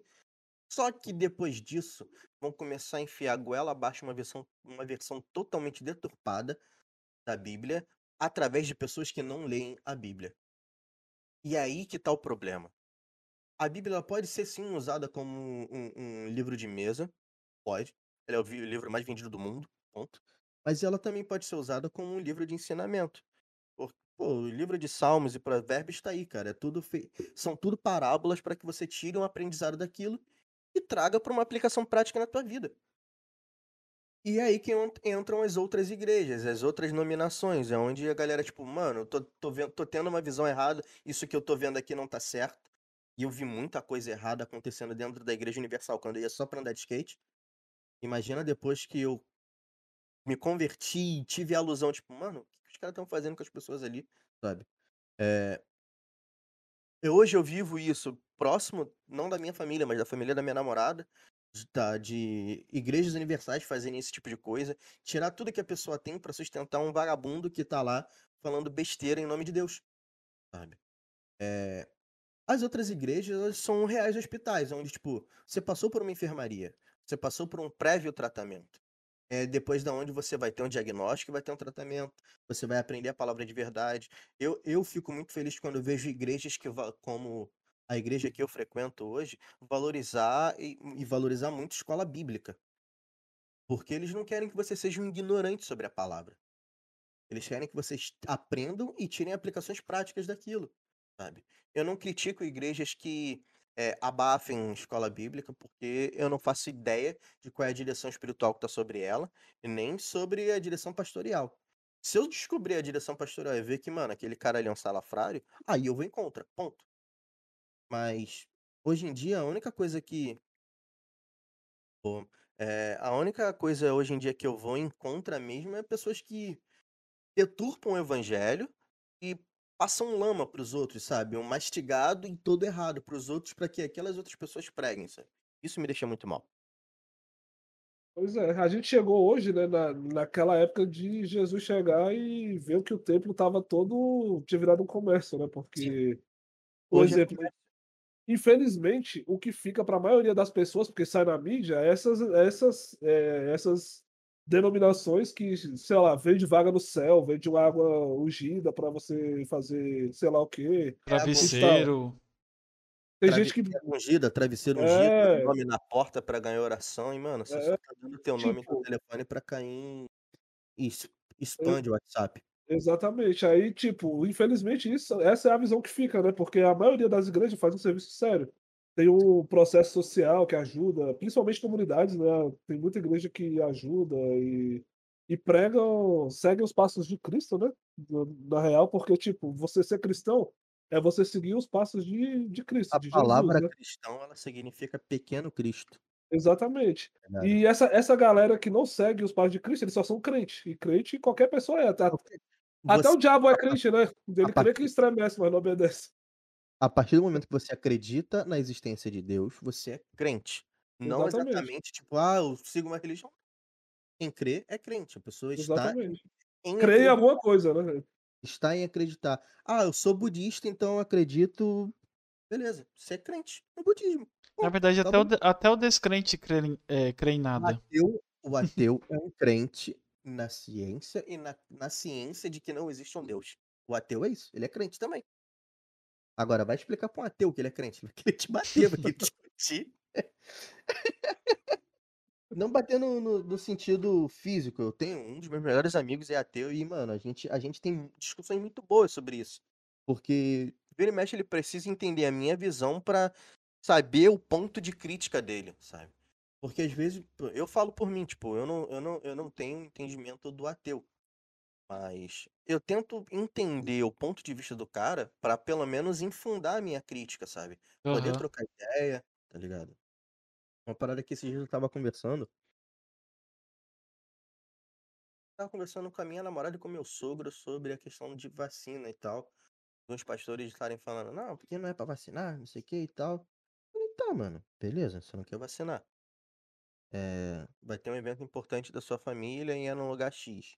Lá tá exigindo a vacina. Ah, então é o fim dos tempos, aí é a marca da besta que tá sendo exigida. Eu falei, não, cara, não é a marca da besta, é só a marca de besta que tá sendo exigida, né? Porque, mano, se eu, eu olho na minha família, temos eu, minha mãe e minha sobrinha de grupo de risco. Na minha família, na família da minha namorada, tem mais gente de grupo de risco. Eu falei, mano, passei essa pandemia toda e não peguei Covid, tá ligado? Tendo na minha casa, meus pais e a minha irmã tendo, tendo pego Covid juntos. Caramba. Juntos. Eu, ta- eu ficava andando em casa, parecia que eu tava com um traje de asmat, tá ligado? Pra cuidar dos meus pais. Era eu, eu virei, eu virei a dona de casa durante quase um mês cuidando dos meus pais. Então, tipo, cara, é discutindo pela ignorância alheia, mano. Não vou, velho. Eu não vou ficar discutindo porque, ah, eu não quero tomar vacina. Tá, tudo bem. O, f- o foda é que é- essas pessoas são líderes, né? E querendo ou não, problema é quando a pessoa que exerce uma opinião idiota tá na liderança. Tá tem, é, quando, o problema é quando o idiota tem palanque. Tá ligado? E, é uma parada que, tipo, principalmente no, no meio, no meio cristão protestante, é, tá acontecendo muito. Tá muito. A gente tá tirando o palanque dessa galera. Porque, voltando à parte de cristocentria, ser cristão e tal, é, o ensinamento que Cristo deixou não foi montando uma igreja e deixando ela prontinha. Ele deixou a parada que é intitulada até pelo apóstolo Paulo de estrutura de igreja primitiva. O apóstolo Paulo ele é o primeiro papa, por assim dizer, porque ele vira o líder da igreja após a ida de Cristo. E sabe o que é literalmente a igreja primitiva? É viver em comunidade. Mano, é, tipo, a gente é muito amigo. Eu sei que você tá precisando uma parada em casa que eu tenho sobra. Mano, eu não vou perguntar se você quer. Eu vou chegar na tua casa aqui, mano, toma. Tá ligado?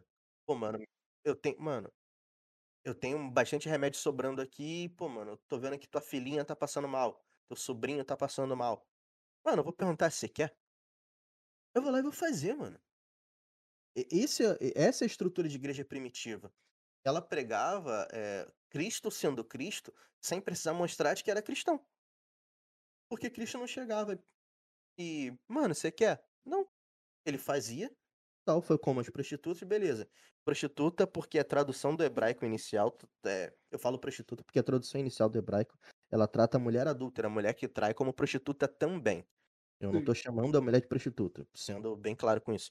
É, quando ele chega pra prostituta, que não era prostituta, se você pegar, ela tinha traído o marido na época, a mulher que ia ser apedrejada. a A mulher, que- a mulher do poço lá. Isso, a mulher que ia ser apedrejada à beira do, pro, da beira do poço com os fariseus. Ele chegou, mano. A pergunta de Cristo foi, mano, você fez? Ela, fiz. Tá, só não faz mais. Você é perdoada. Perdoai-vos estão seus pecados, né? E quem, e quem nunca pecou, que atira a primeira pedra, cara. Né? beleza, você nunca fez isso, atira. aí. Pronto, É. acabou, mano. Eu não tenho que ficar julgando ninguém pelas atitudes erradas dela, mano.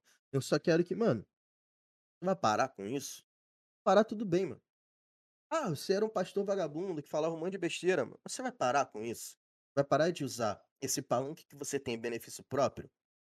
Você parou? Beleza. Se conserta e segue teu rumo. Não parou? Aí, irmão. Aí não é nem. Aí entra o exercício de medida humana. É processo judicial nesse cara. O cara tá falando merda, mano. Falando merda. Tá infringindo a saúde de outras pessoas, mano. Da mesma forma que muito cara de, de seita americana nos anos 70 e 80 matou muita gente, mano. Em nome de Deus. Mano, era tudo seita. Era tudo seita. Você pega a- quantidade de suicídios coletivos que tiveram com a promessa de, de Messias vindo e essas coisas Nossa. assim, velho. É absurdo, cara. Por quê? Os, estres- os extremistas islâmicos mesmo. Ele fala lá pros homens bomba que se eles se matarem, ele vai ter 40 virgens pra ele lá. Eles 40 acreditam virgens. parada, pô. Os caras que tiveram que aprender com, com o Antigo Testamento que pra... Beleza, não quer lavar o pau? A gente vai cortar o prepúcio de vocês. Porque naquela época... Os judeus, eles fazem a circuncisão hoje porque naquela época no deserto não tinha como lavar o pau. É verdade. A subsequência de câncer no pênis era absurda. Aí Deus, na sua grandíssima inteligência, chegou, desceu pra Moisés e falou: "Ó, vai ter que fazer a circuncisão aí na rapaziada, porque senão os caras vão morrer no deserto e vocês não vão chegar na terra que eu prometi pra vocês. Mano, É, Você não vai geral morrer. o texto de humor tá aí, ó. O humorista quiser usar. Deus teve que falar para um povo. Pros Não, caras eles- lavar. Pra Não é- cortar. Um pedaço de pele do pau. Porque os o- caras é, lavavam o pau. Não, mas é porque naquela época não é porque não lavava, é porque não tinha água Não mesmo. não A- tinha a, acesso água, a água era só pra, pra beber. Então, você pode usar, não, você né? pode usar isso como argumento. Se Deus, que é Deus, falou pro povo que não, não tinha possibilidade sobre higienização do pênis, por que, que você- com água você não lava a porra do pau? Cara, é, é, é, é, muito bizarro, né? Você vê, tipo, É, e segundo o médico que a gente conversou, o negócio era um mil. É, tem, acho Já mais. tá 1.500 já. É, daqui a pouco ninguém tem rola mais essa merda. Rolam 1.500 am- amputações anual. Por causa de falta de 1.500? higiene. por falta de higiene, velho. Aí, pô, os caras casam, tá ligado? Pra mulher é um mundo perfeito. Ah, alcancei o, o dream do dream. Casei com um homem bom de família. O maluco chega em casa e não lava o pau. Pô, vai a merda, mano. Chega em casa e não lava o pau e, porra, os amigos chamam o pai pro puteiro. Toma banho, passa perfume, raspa o saco. Isso, brother. Pra puta tu dá o melhor, tá ligado? E pra qualquer uma na rua você dá o melhor. Pra tua mulher que tá em casa você vai dar teu pau sujo, tá ligado? De sebo. É Hipocrisia. É, é Entenderam complicado. agora porque o nome do negócio é papo incerto? Exatamente.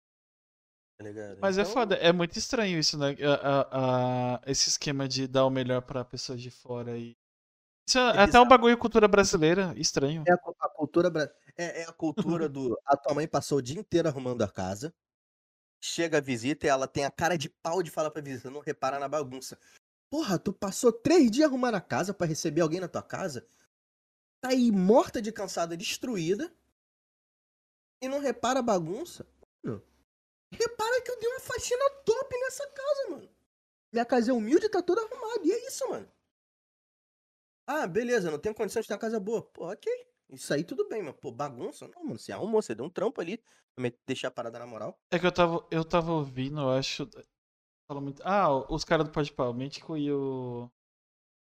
E o Igão fala que a gente tem uma cultura de sempre, sempre se, se fazer de coitado. Porque quan- quando a gente não, não, não se faz de coitado, tipo, ah, você venceu na vida, vamos supor. A gente estourou e agora a gente tem um. Isso no futuro, obviamente. Tem um puta de um cenário, aí, sei lá, vai vir o Cristiano Ronaldo aqui no, no Papo Incerto. Credo, Aí fala assim, é, nossa, queria. É. Não falei que sentido, Prefiro o Messi. mas tudo bem. É, eu gosto de baixinho, né? Exatamente. Aí, ne- ne- nessa história. Caralho, eu me perdi aqui. Me Eu me, eu me perdi aqui, desculpe. Eu pensei muito em coisas impuras. É, voltando pro, pro negócio.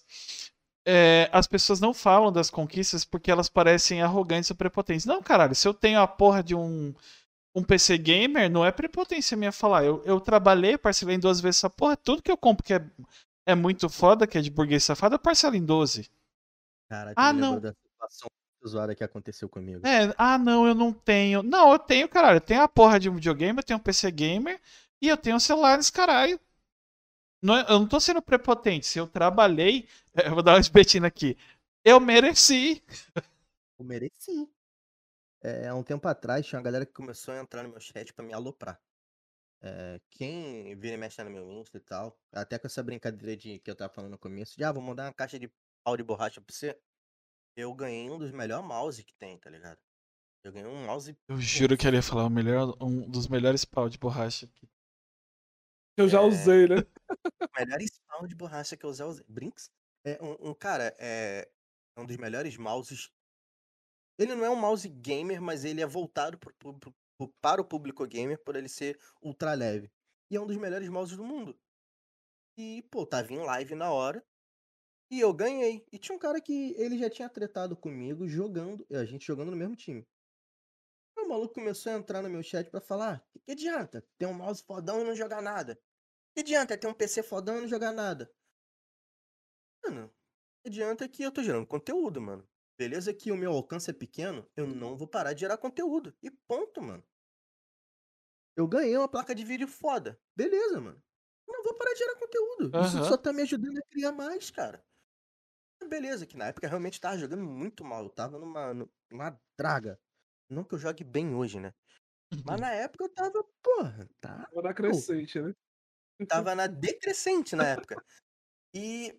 Ah, mas, mas só que tem gente que ganha a vida faz, sendo ruim. É igual a Rayana farpou o SMzinho aqui, né? Ela falou: parabéns, SMzinho. Você, você faz, você gera conteúdo jogando muito ruim. Mano, é uma. É É uma, é uma- Tipo assim, cara, ela farpou com. Não, mas com motivo. Foi, tem, foi. tem motivo? Tem, mano. É, Porque.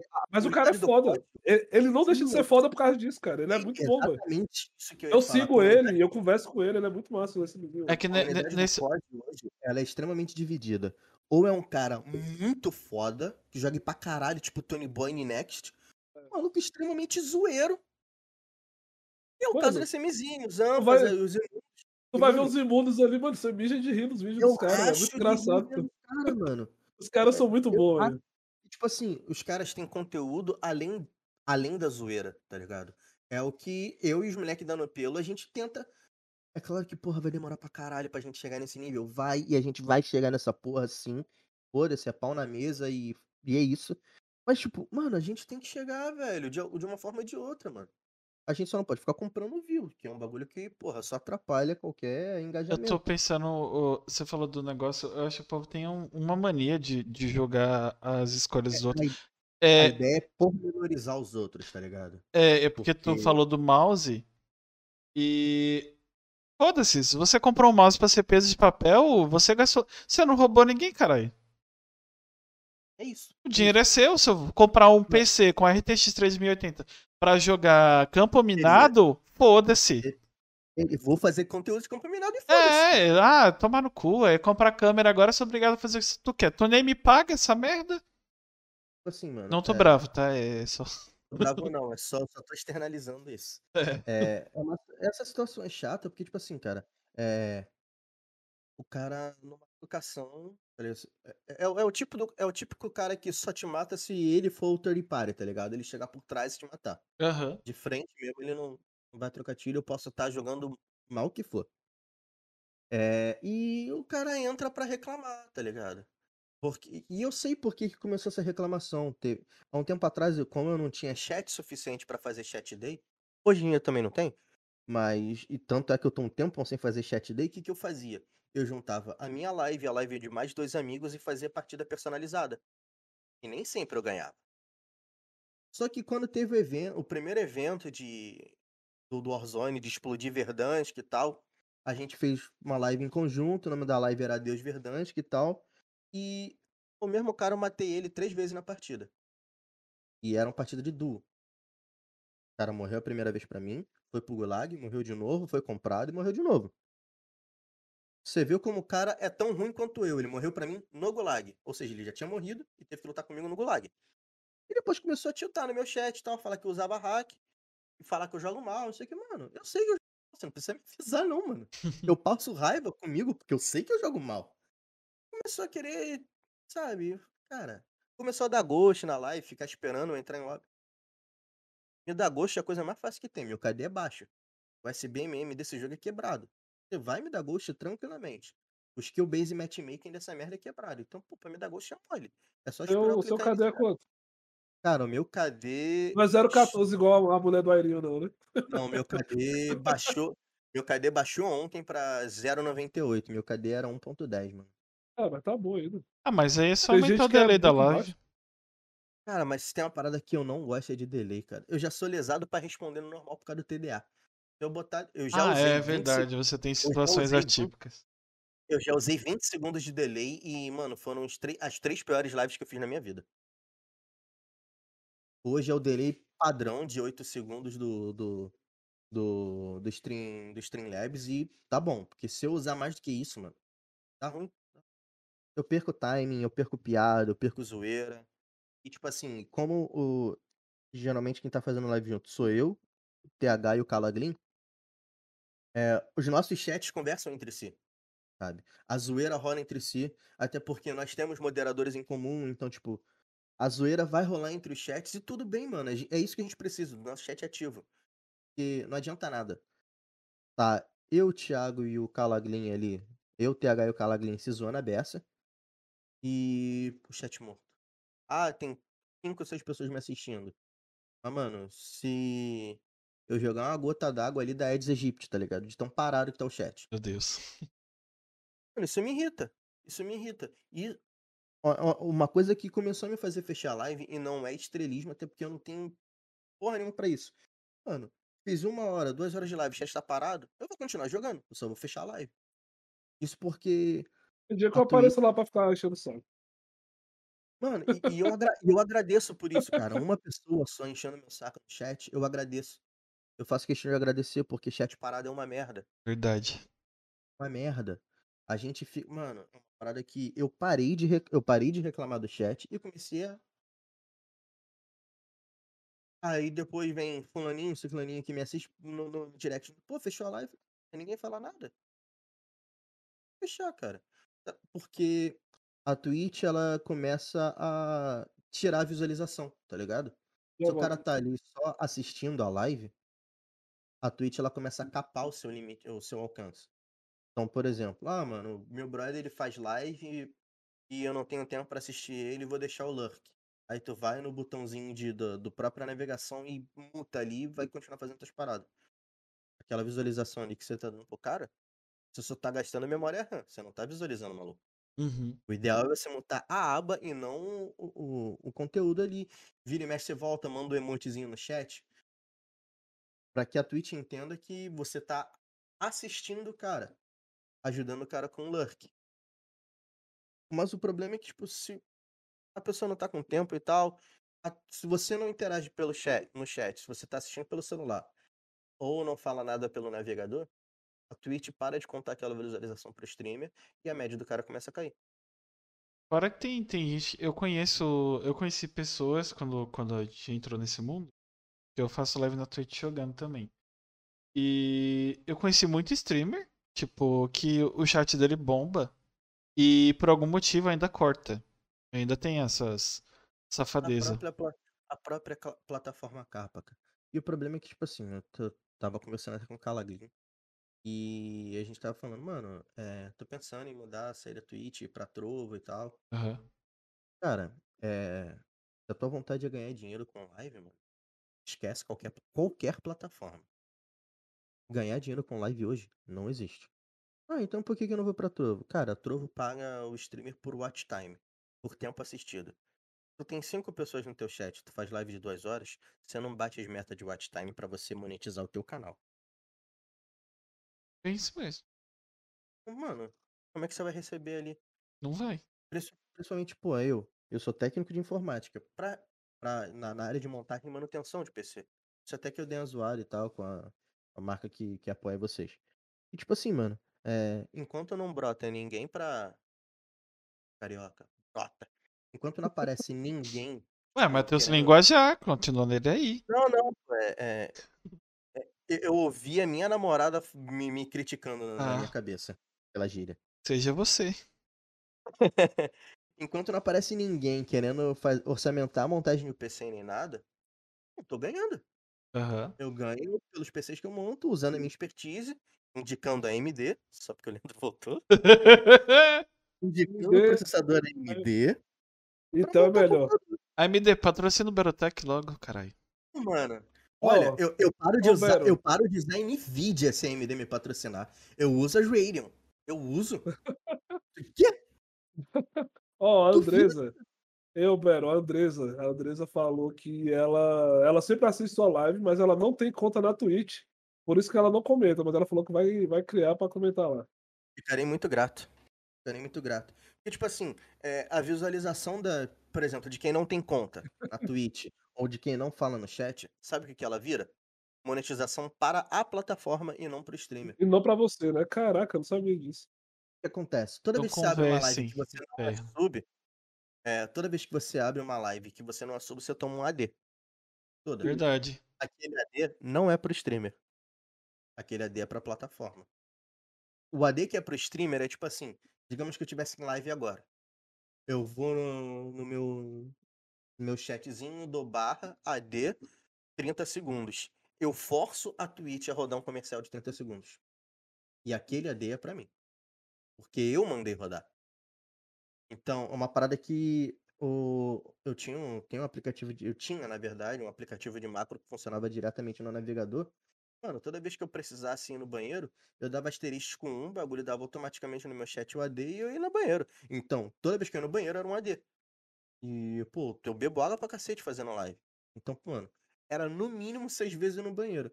Pô, seis AD numa live, mano, é uns 5 dólares que eu recebia, tá ligado? De AD. Dá pra monetizar sim, só que é uma merda, cara. Porque você fica enfiando o comercial goela abaixo, cara. E às vezes é tipo, numa- quando tá numa resenha boa do- da galera que tá na cal. E eu vou no banheiro. Quem tá no meu chat também tá prestando atenção na resenha que tá lá. Às vezes não quer ir, tipo, já tá lurcando um chat ou outro e, pô, não quer ficar mudando de aba. Ou tá pelo celular, sabe? Aham. Vai ficar tomando AD toda hora? É chato, cara. É chato. É chato. E você vai ver, a gente tem a visualização, aquela visualização não conta pra nossa média, e a propaganda que ela toma assim que entra no chat também não vem pra gente. É a política do, beleza, a gente vai ganhar em cima do das suas costas, faça bastante live, estrague a sua coluna, estrague a sua vista, é, estrague a sua saúde mental com esses jogos que tiltantes que estão por aí. Porra, todo mundo tilta com Warzone, todo mundo tilta com Valorant, porque as comunidades de FPS na América Latina são tóxicas. Mano, só se estraga aí, mano. A gente tá fazendo uma grana aqui pro Jeff Bezos, pro Mark Zuckerberg aqui, É pro basic- chinês dono do Free Fire, aqui na buia, enquanto você passa raiva aí no jogo. O que dá, o que dá a entender, aliás, o que dá a entender não, o, o que tá acontecendo é basicamente, eu acho que ser streamer hoje tá virando qualquer emprego que você é, faria, tipo, é, fugiria pra virar streamer, porque geralmente você tem uma vida mais legal, puta de um trabalho, dá um trabalho da porra, tem gente que acha povo é vagabundo, é não, vagabundo é quem tem como trabalhar e não trabalha. É, isso é ser vagabundo. Agora, fazer live dá um trabalho pra caralho. Fazer vídeo no YouTube dá trabalho pra caralho. Até fazer dancinha no TikTok dá trabalho pra caralho. Porque a pessoa tem que ensaiar. E aí você fica mendigando as coisas. Não dá pra passar muito AD, porque AD é um negócio muito chato. Pra quem cria as coisas igual a gente, a gente até entende. Mas é um saco. Você tá assistindo, vamos supor, você tá assistindo Papo Incerto algum outro podcast depois. Tá no meio do papo, igual você falou na Twitch. Um, tipo, um papo mó legal. Do nada vem um AD no, no meio, pronto, fodeu. E se você tem déficit de atenção ou, ou dislexia, pronto, acabou. Mano, Foi. o que eu cansei de fechar a aba, fechar a aba, por causa de AD, assistindo live de streamers que eu gosto, e, e, e isso é de fato pelo déficit de atenção, porque às vezes eu esqueço que eu tô na Twitch e, tipo, eu tenho, eu tenho meio saco com, com, com AD e uso até ADBlock no meu PC, porque, mano, me irrita mesmo, tá ligado? Ver assistir vídeo no YouTube, tomar uma adesão e, pô, os YouTubes do, do- os ADs do YouTube estão muito quebrados, é no meio do vídeo e tal. E por, por, por mau hábito, eu fechava vídeo e, da, da- e, e abria de novo. Aham. E o YouTube ele tem, ele tem um uma certa deficiência se você fechar e abrir o mesmo vídeo rápido, o AD ele não volta. E às vezes eu esqueço que eu tô no, na Twitch e fecho a- a- as, as lives do cara, tá ligado? Assistindo. É de AD. E, pô, abre de novo e toma outro AD, porque a Twitch é filha da mãe. O YouTube tá tão filha da puta atualmente que tem alguns anúncios que tem o botão, o botão fictício de pular anúncio e não pula. Pula. Tipo, né? foda-se. É, ah, o botão tá aqui pular anúncio, mas se você reclamar, a gente fala que tava lá e pau no seu cu. É, é Isso. tipo isso. Isso Por isso que eu assinei, por isso que eu assinei o YouTube Premium. Rico. Ah, Nada, né? é, é eu e mais seis amigos, pô, cada um dá seis conto pra cada por mês. É, O Leandro é vou falar, cara. um, um safado. Eu divido o Spotify Premium com a minha mulher e cada um com a minha mulher, com a minha cunhada e com a tia dela. Cada um paga dois reais. É, mas é isso mesmo, pô. É, atualmente, no- in- infelizmente, como a gente não ganha rio de dinheiro ainda com essas coisas, e como você falou hoje é quase impossível, eu conheço pessoas que são muito. É. a gente não ganha. Eu tenho um amigo que de- depois de cinco anos ele estourou, hoje ele tem uma vida assim. decente. Mas eu conheço muita gente foda que tem uma amizade de trabalho, né? Porque é um trabalho isso aqui. Que eh, são puta mainstream, tipo, Fala Rafa, eh, até o próprio Dark mesmo, que meio que eu acho- ele quase não faz live mais. Ele vive do canal do YouTube e algumas outras coisas que ele faz na vida. E tem Marquinho, que é Marquinid, tem muita gente foda, assim, que é, mui é muito é, showman. E tipo, a Twitch não dá parceria. De jeito nenhum. Não dá pra esse povo. Não. E, tipo, agora tem a- o Rafa mesmo tá tendo bastante patrocínio, até bastante parceria. Só que é foda, porque você tem que, você tem que ser showman em tudo quanto é coisa. No Instagram, no Twitter. Se bobear até abrir OnlyFans.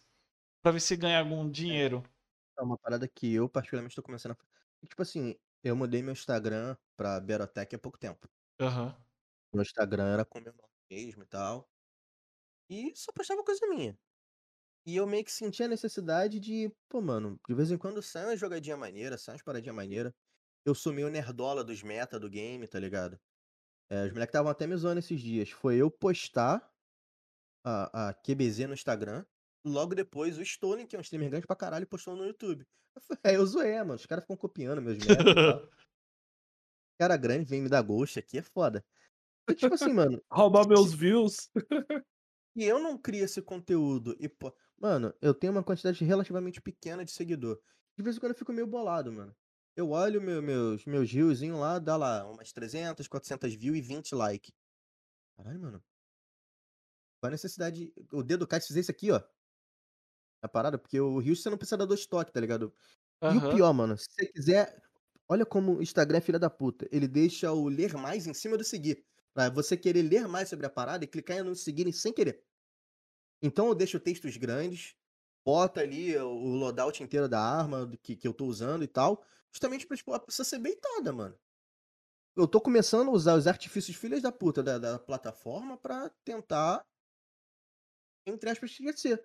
Aí Usar o tava vendo- sistema contra o sistema, né? Exato.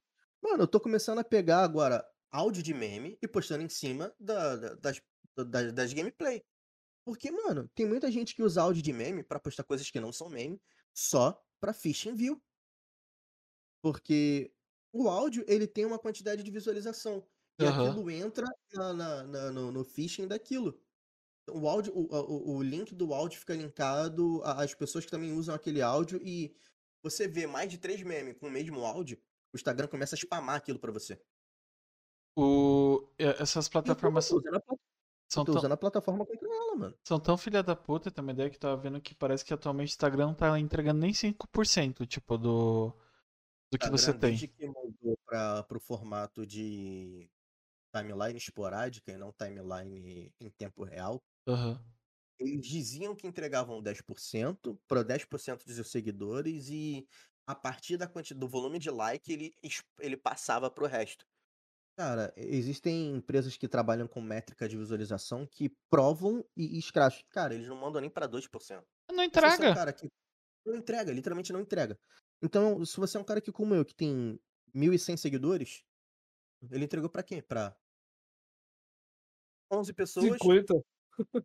pra 11 pessoas, e essas 11 pessoas, tipo, como era o meu Instagram pessoal, que virou meu Instagram por causa da stream, essas 11 pessoas, tipo, minha mãe, porra, se eu não pego o celular da minha mãe e curto e comento pra spamar a parada, minha mãe vê, "Ué, legal, e continua.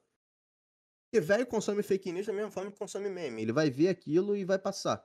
Se ele achar muito bom, ele vai compartilhar, mas não vai curtir. Aham.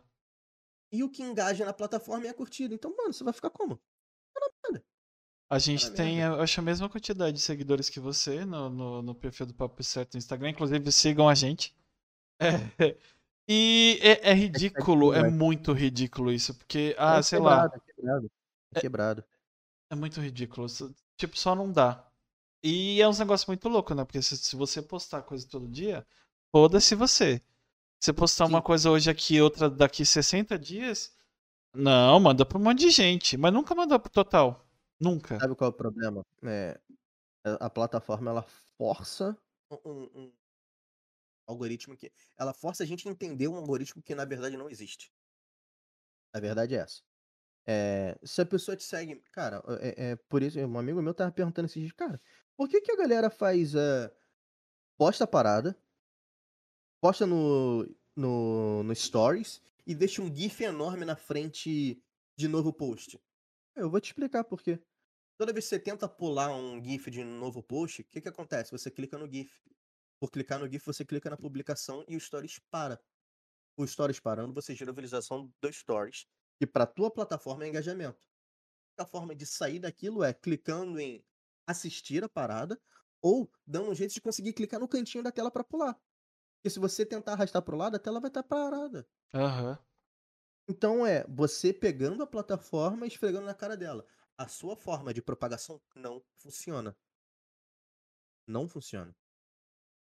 Mas se a gente ficar dependente também da, da, da forma antiga de pro- propagação, que era por, por postagem ao vivo, ou seja, é, postei agora, vai aparecer agora. É, muita postagem fica perdida no tempo. E isso prejudica quem são os produtores de conteúdo grande. A galera que já tá literalmente escrava da plataforma e produz 4, 5, 6, 7 reels por dia, spamando conteúdo na, na tua na, na parada. Porque para você ver aquilo em sequência, você tem que entrar no perfil da pessoa. Que é outra forma de engajamento da plataforma, é de acesso ao perfil. Então, ou você pega e favorece os grandes, ou você desmerece totalmente os pequenos. Que é o que a plataforma faz hoje, os dois ao mesmo tempo.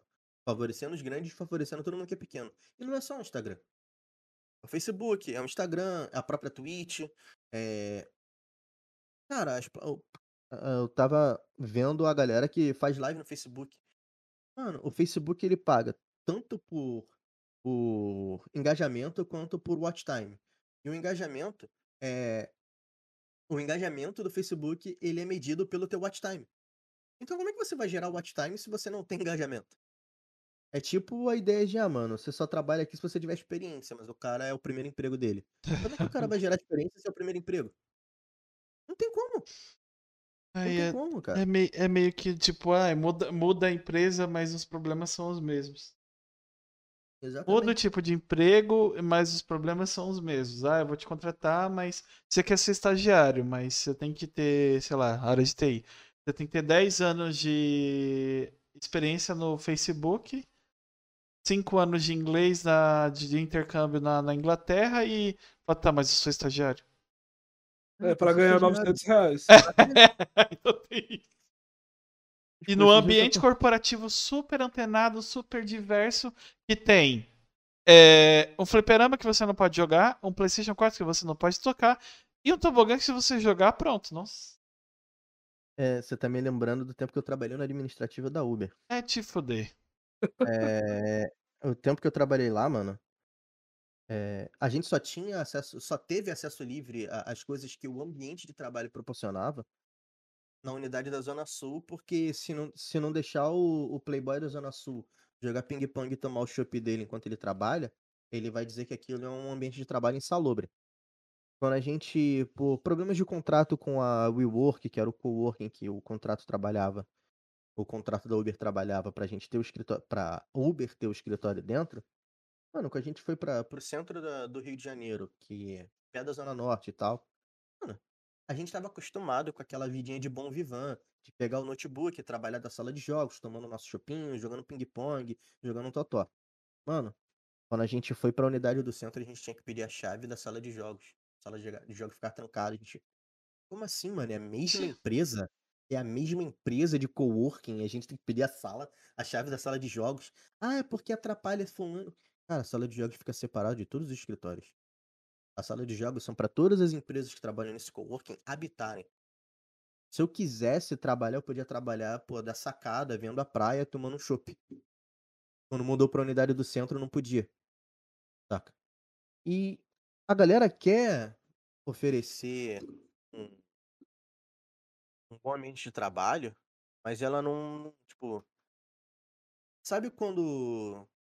É tipo esses desenhos, tipo, o diabinho querendo te convencer pro inferno, tá ligado? Aham. Aí você vai, faz a primeira visita no inferno, tá lá a mulher gostosa, se você gosta de mulher, tá lá um homem bobadão se tu gosta de homem, gostosão lá, cerveja gelada e tudo de boa.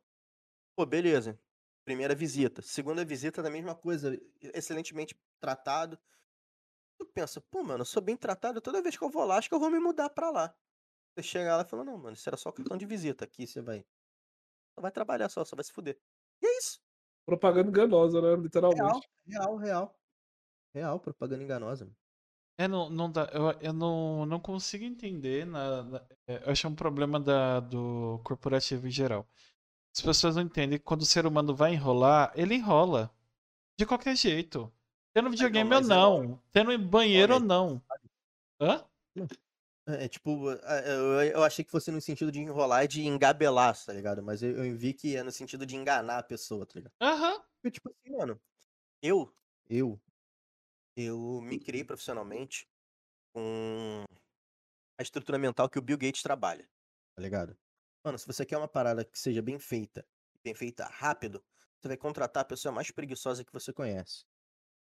Ah, mas por quê? Porque essa pessoa vai achar o jeito mais fácil, mais rápido, mais preciso de fazer aquilo, sem precisar repetir aquela tarefa.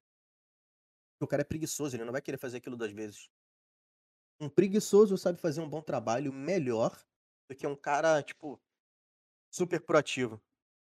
Porque o super proativo, ele não tá nem aí se ele precisar fazer de novo. O preguiçoso, ele vai ficar puto da vida se ele tiver que fazer a mesma coisa duas vezes. Minha Ele que vai, ele, ele vai procurar a melhor forma de fazer aquilo o mais rápido possível, que é pra ele ficar de boa ali, né? Ele fica de boa. E eu trabalho E, e fazer forma. de- e- e fazer perfeito, por exemplo. Eu Pra não trabalho dessa forma. Não é que eu seja um cara perfeccionista, eu sou só preguiçoso. Eu não quero ter que fazer de novo. E ponto.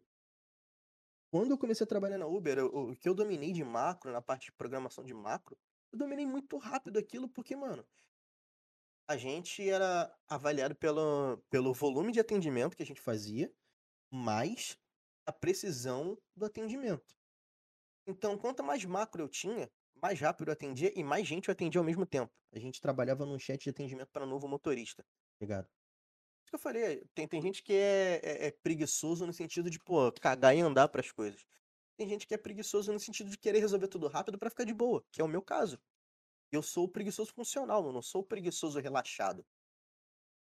E eu vi que, pô, cara, tá escrito ali no texto. Um texto de três parágrafos. Era só o cara ali, ele ia saber como enviar o documento, ia saber o tempo de aprovação, ia saber quando o background check dele, de avaliação de antecedente que a Uber faz, ia estar pronto. O cara ia precisar ficar é, dia sim, dia não, ou às vezes é, hora sim, hora não, entrando no chat de atendimento da Uber, querendo saber como é que tá o cadastro dele, querendo saber como é que envia documento X, documento Y, quando que ele pode mandar o documento do carro, sabe?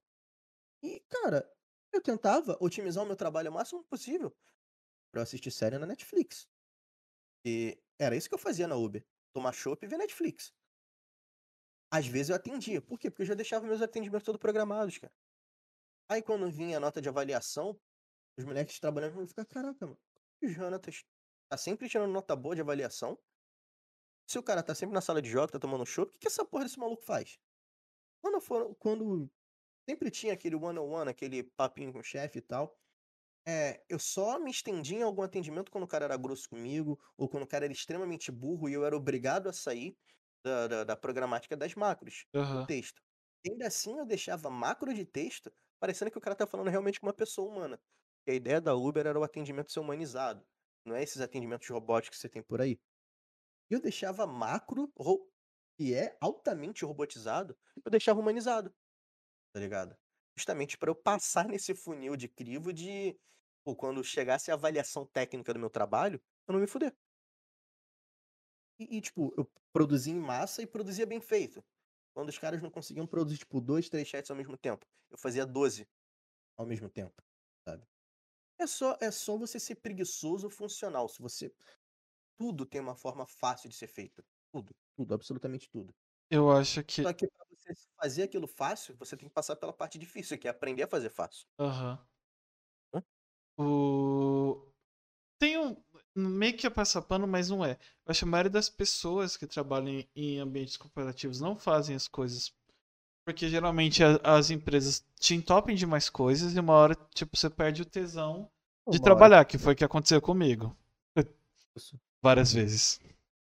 Então, cara, a gente tava falando no começo do papo. Teve uma empresa que eu tava pra ser passado gerente e eu pedi demissão. É, eu trabalhei na maior rede de pizzaria aqui do Rio de Janeiro, a Parme. E, pô, eu adorava aquilo, porque, pô, eu gosto pra caralho de pizza. Eu gosto muito de pizza. E você trabalhar na maior rede de pizzaria do Rio de Janeiro e comer à vontade, porra, Tá. Adoro pizza. Eu fiquei pré-diabético naquela época de tanta merda que eu comia. Eu, pra você ter noção, eu gostava tanto de pizza que eu terminava meu expediente na pizzaria, atravessava a rua saindo do shopping e ia pro concorrente comer pizza lá também, tá Nossa. Meu Pra Deus. você, você ver o quanto eu gosto de pizza. E, pô, cara, todo mundo falou, cara, você vai ser o próximo gerente da loja e tal. Só que eu tava totalmente sem tesão de fazer aquilo. Porque na época eu tinha 22 anos e. Tipo assim, eu era o cara mais novo da loja. Eu era supervisor da loja, tava pra ser passado a gerente. E. Só que os garçons não me respeitavam porque eu era o maluco mais novo. Eu entrei lá com 19 anos. Tinha, tava, tinha parado de andar de skate, tinha voltado a uma cirurgia no joelho e tal. Tava meio desgostoso em andar de skate. Dava meu rolezinho de vez em quando, mas não era mais atleta. E, tipo, entrei lá como estagiário. E, mano, aprendi tudo. Eu sabia desde a operação de salão a montar pizza e lavar louça, mano. Eu, mano, eu falei, cara, se eu quero crescer numa empresa, tem que dominar tudo. Pra crescer e, tipo assim, o cara chegar, ah, não sabe porra nenhuma. Claro que eu sei, mano. Passei por tudo aqui. E eu passei por todo esse rolê, tá ligado? E quando eu era supervisor, que é um cara que é quase gerente, ah, mano, a carinha que trabalhava lavando louça, ela era bem idosa, mano. Às vezes ela faltava, mano. Eu não reclamava dela faltar, não brigava com ela nem nada, que, porque, pô, ela é idosa. Eu dobrava no horário seguinte lavando louça, e pra mim não era problema. E a gerência que tava na época começou a meio que fazer a cabeça dos garçons que trabalhavam comigo. Mas não de uma forma positiva, de uma forma negativa, sabe? Então, tipo, os caras meio que parece que faziam questão de, de me destratar no meio do salão, na frente dos clientes. Na frente dos clientes, é claro. E isso começou a me fazer perder muito tesão de trabalhar ali. O trampo era da hora, porque, tipo assim, eu era um moleque novo e eu também abraçava a parte administrativa do restaurante. Então, tipo, eu não ficava sufocadamente preso ali dentro do restaurante. Eu transitava, era um restaurante dentro de shopping, então eu tinha uma certa liberdade. Só que, mano, aquilo começou a virar um peso pra mim. Eu chegava no restaurante dia domingo, às 7h, sorrindo pra lavar chão. E depois de um tempo, mano, eu tava odiando estar ali. Odiando. Até que eu pensei comigo sozinho e falei: "Eu vou pedir demissão". Minha mãe falou: "Cara, não é uma boa e tal". Na época eu não tava namorando sério, a gente só ficava. E minha minha namorada, que hoje é minha namorada, né, falou: "Cara, também não é uma boa ideia e tal". E eu falei: "Ah, mano, eu vou tomar essa decisão por mim". E honestamente falando, foi a melhor decisão que eu fiz.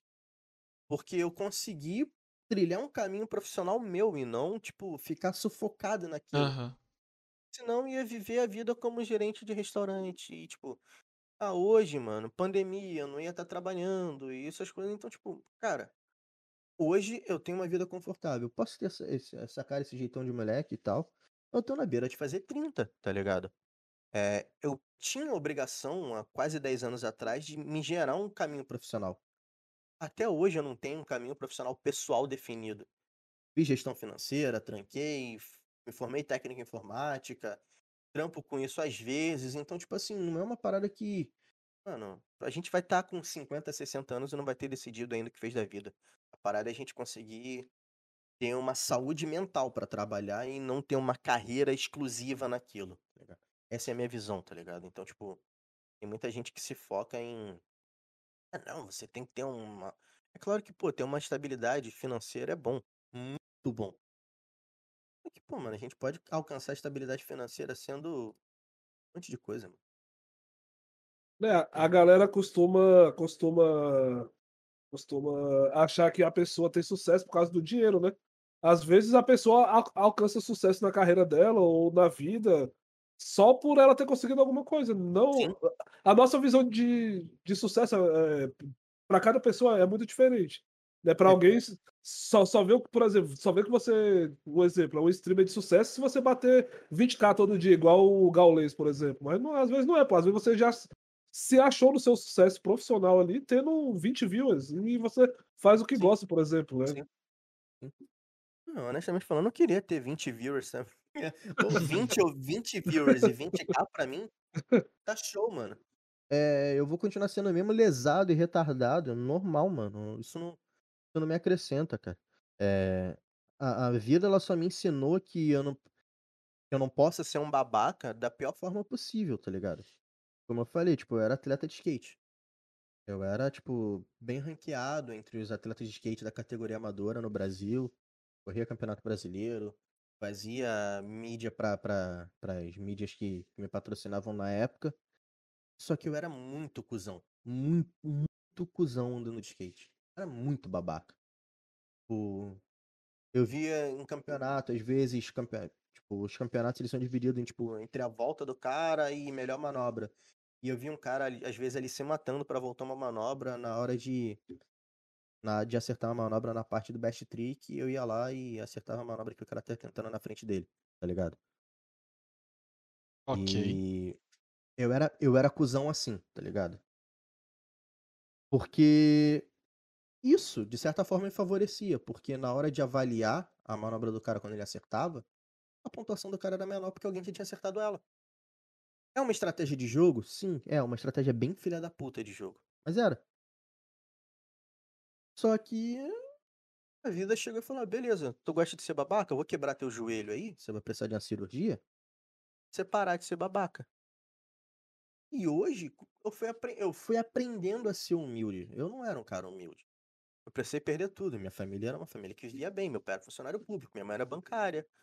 Minha mãe perdeu emprego no banco. Meu pai perdeu emprego de funcionário público. A gente precisou perder casa, perder uma porrada de coisa. Mas precisou viver de favor pra eu, tipo, mano, ser babaca não, não me leva a lugar nenhum. Na verdade, tudo que eu fui babaca hoje, eu preciso. Hoje eu preciso da ajuda das pessoas que eu fui babaca antes. Tá ligado? Então foi uma resposta da vida, ó. Mano, guarda esse babaca, mata esse babaca, erra ele, porque ser babaca não vai te ajudar. Mano, eu tive que É igual-. É igual que o Yoda fala, né? The Life Snake, filho. É, a vida cobra. E cobra forte. Cobra forte pra caralho. A vida, a vida cobra e cobra muito forte. É o esquema do. E hoje em dia, mano, eu sou obrigado a aprender. Eu sei que as merdas que eu sofro hoje é consequência do meu passado de. E, mano, tudo bem, mano. Minha mina, minha mina gosta de falar muito, tipo, mano, não é quando a gente morre que vai pro inferno e vai pagar nossos pecados, não, mano. Paga em vida. Paga em vida. Pecado você paga em vida. Porque ou você se arrepende ou você vai pro inferno, mano. Tá ligado? Eu não, eu não levo isso exclusivamente pro lado do inferno, mas eu sei que, mano, as merdas que a gente faz, mano, a gente não vai esperar ir morrer pra pagar. Não. É em vida que paga, tudo. É, afinal, quem planta repolho não colhe cenoura, né? Exatamente. Até porque eu não tô plantando repolho, tô colhendo cenoura por causa das cenouras que enfiei no rabo dos outros antigamente.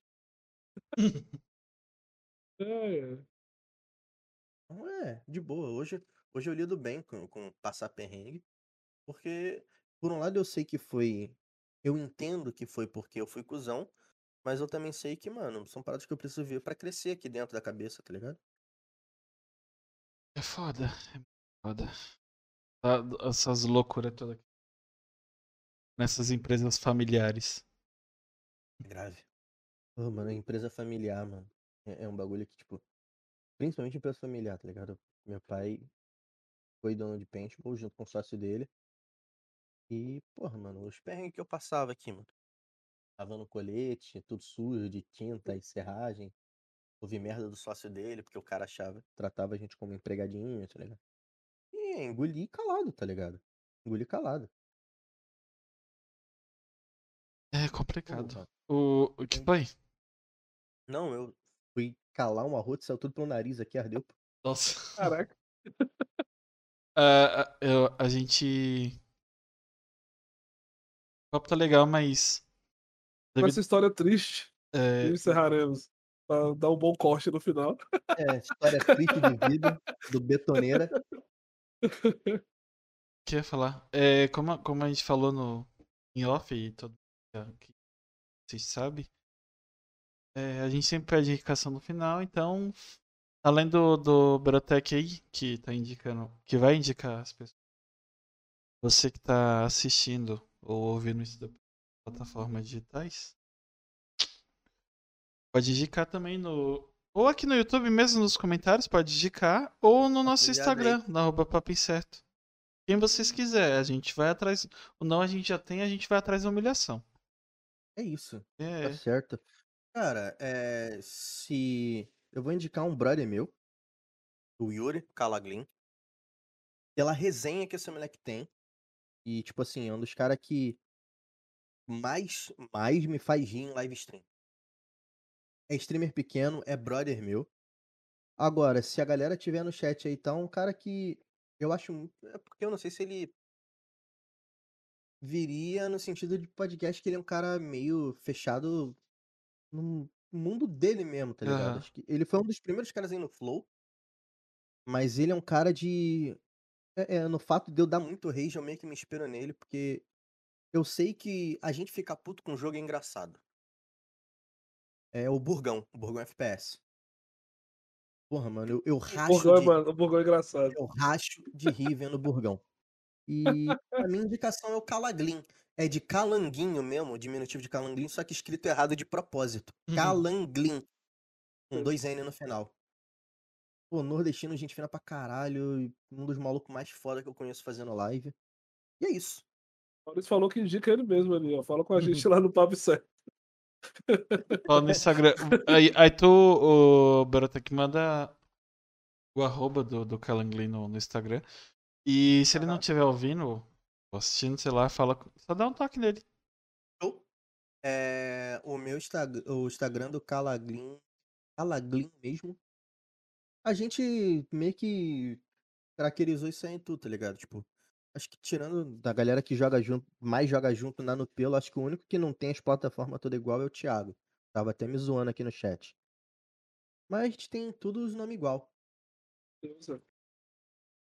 Entendi. É, eu esqueci de pedir. Eu tenho que, a gente tem que pedir isso no começo do vídeo, mas se ficou até aqui, tem que pedir isso no começo do vídeo também. Se você puder curtir, compartilhar e comentar, o comentário faz, é, faz muita diferença.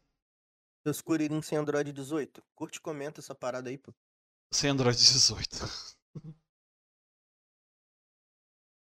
É como eu chamo a galera pra ver a minha live na história do Instagram. Ah, então, é, façam isso que ajuda pra caramba. Ah, o papo, como eu falei. Bom, o papo do YouTube tá aqui. Quem quiser escutar e depois mandar pro, pra alguém, pra pessoa ouvir. Principalmente conhece Brotec, mandem. Marquem a gente no Esteja à Instagram. É tipo isso. E amanhã o papo vai estar em áudio na- nas plataformas de áudio aí, toda- todas de burguês safado e não, né? No Caso, to- aonde a Anchor alcançar, a gente vai estar lá. É, Então, quatro eu horas. vou e ficar puto com a minha voz, porque eu não gosto de ouvir minha própria voz. Entendi. Já acostuma. É, eu, fio, fio, fio. Eu, toda vez que eu faço o clipe, eu muto a aba do clipe pra editar. Jesus. Eu não, eu- não edito o clipe ouvindo meu áudio. Papo reto. Tem que se amar mais, cara. Ah, pra que amor próprio, cara? Já tem minha namorada que me atura. Não, tem que se amar. Tá certo. É, Ah, tá. Ah, tem o canal de cortes também aqui no YouTube, é Cortes Papo Incerto Podcast, que é onde eu tô interagindo com o povo aqui. Saem vídeos todos os dias, meio-dia e três horas. Aí, como eu falei, se forem xingar alguém pelos cortes, xingue o Leandro, que é ele que edita. É... Mas se for, se for história do corte, é pra falar sobre o corte, não é pra xingar o Leandro, não. Pode xingar também. Ou pelas merda que o entrevistado, a galera que tá no papo estiver falando. É, geralmente é, É. isso. Faça... E eu- assista o corte a inteiro. E eu tiro de contexto o corte. É isso. Como dizem É, os jovens no Twitter, é sobre isso. Era um cuzão e me fodi por isso. Tá aí o corte. A Uber não me deixava jogar enquanto trabalhava. É, tipo, pra pior. Pode crer que vai vir quem? Mas- Bebia e via Netflix trabalhando. É isso. Tá anotando, Leandro. Trabalhava bêbado. Uh, isso aí Porra. muito, muito, Eu já Muito. trabalhei bêbado. muito. É, Mas é isso. É... também que gostava de soltar pipa lá também. Nu. Aí misturava os dois, aí já era. Ai, Pô, mas- na, na época da Copa, então, que liberava a, a chopeira, que tipo assim, é, a chopeira ela ficava liberada a partir do meio-dia. Na época da Copa, 10 horas da manhã, a chopeira tava ligada. Então imagina como é que a galera trabalhava lá naquele escritório. Bem tóxico. Ó, ah, já divulguei a agenda da semana. Acho que a gente tem papo. A gente tem papo segunda? Aí. Tá, a gente tem papo Steph, segunda. Steph, Steph, é o esque- eu esqueci o nome. É, Essa tá grande cara, bicho. É, rapaz. Tipo isso. FX, Eu não conheci. Tem quatro horas, estejam aqui. Eu vou fazer live de manhã na, na Twitch, segunda. Então, quem puder aparecer lá, vai lá, me ver jogar LOL, DBD, sei lá, o que eu tiver que jogar no dia. A gente decide. E é isso. Obrigadão, gente, que acompanha até Só pra aqui. falar uma parada aqui rapidinho. É, Ah, de sábado pra domingo agora, eu vou fazer live na, na virada pro dia 31 pra vocês me xingarem no meu aniversário aí que eu tô fazendo. Demorou, então. Vou trintar. Legal. Eu 13 trintei décadas dia aí. 21, 10 dias antes de você. Aí, vou zerar uma década agora e queria resenha no chat aí com a galera. Demorou, então. Vai lá dar Da hora. donate e, e xingar ele, mas xinga ele com donate. Xinga com donate, tá? É... O pau Assim. ofendeu, fez direito. Pô, fez direito. Então, Instagram e Twitch é twitch.tv barra Berotec underline underline. E é o mesmo arroba no Instagram, Berotec underline underline, porque a Twitch não deixa botar nome de remédio nas coisas. Por isso os dois underline. Faz sentido. e é isso. Até segunda-feira de manhã na Twitch e de tarde e aqui no, no YouTube.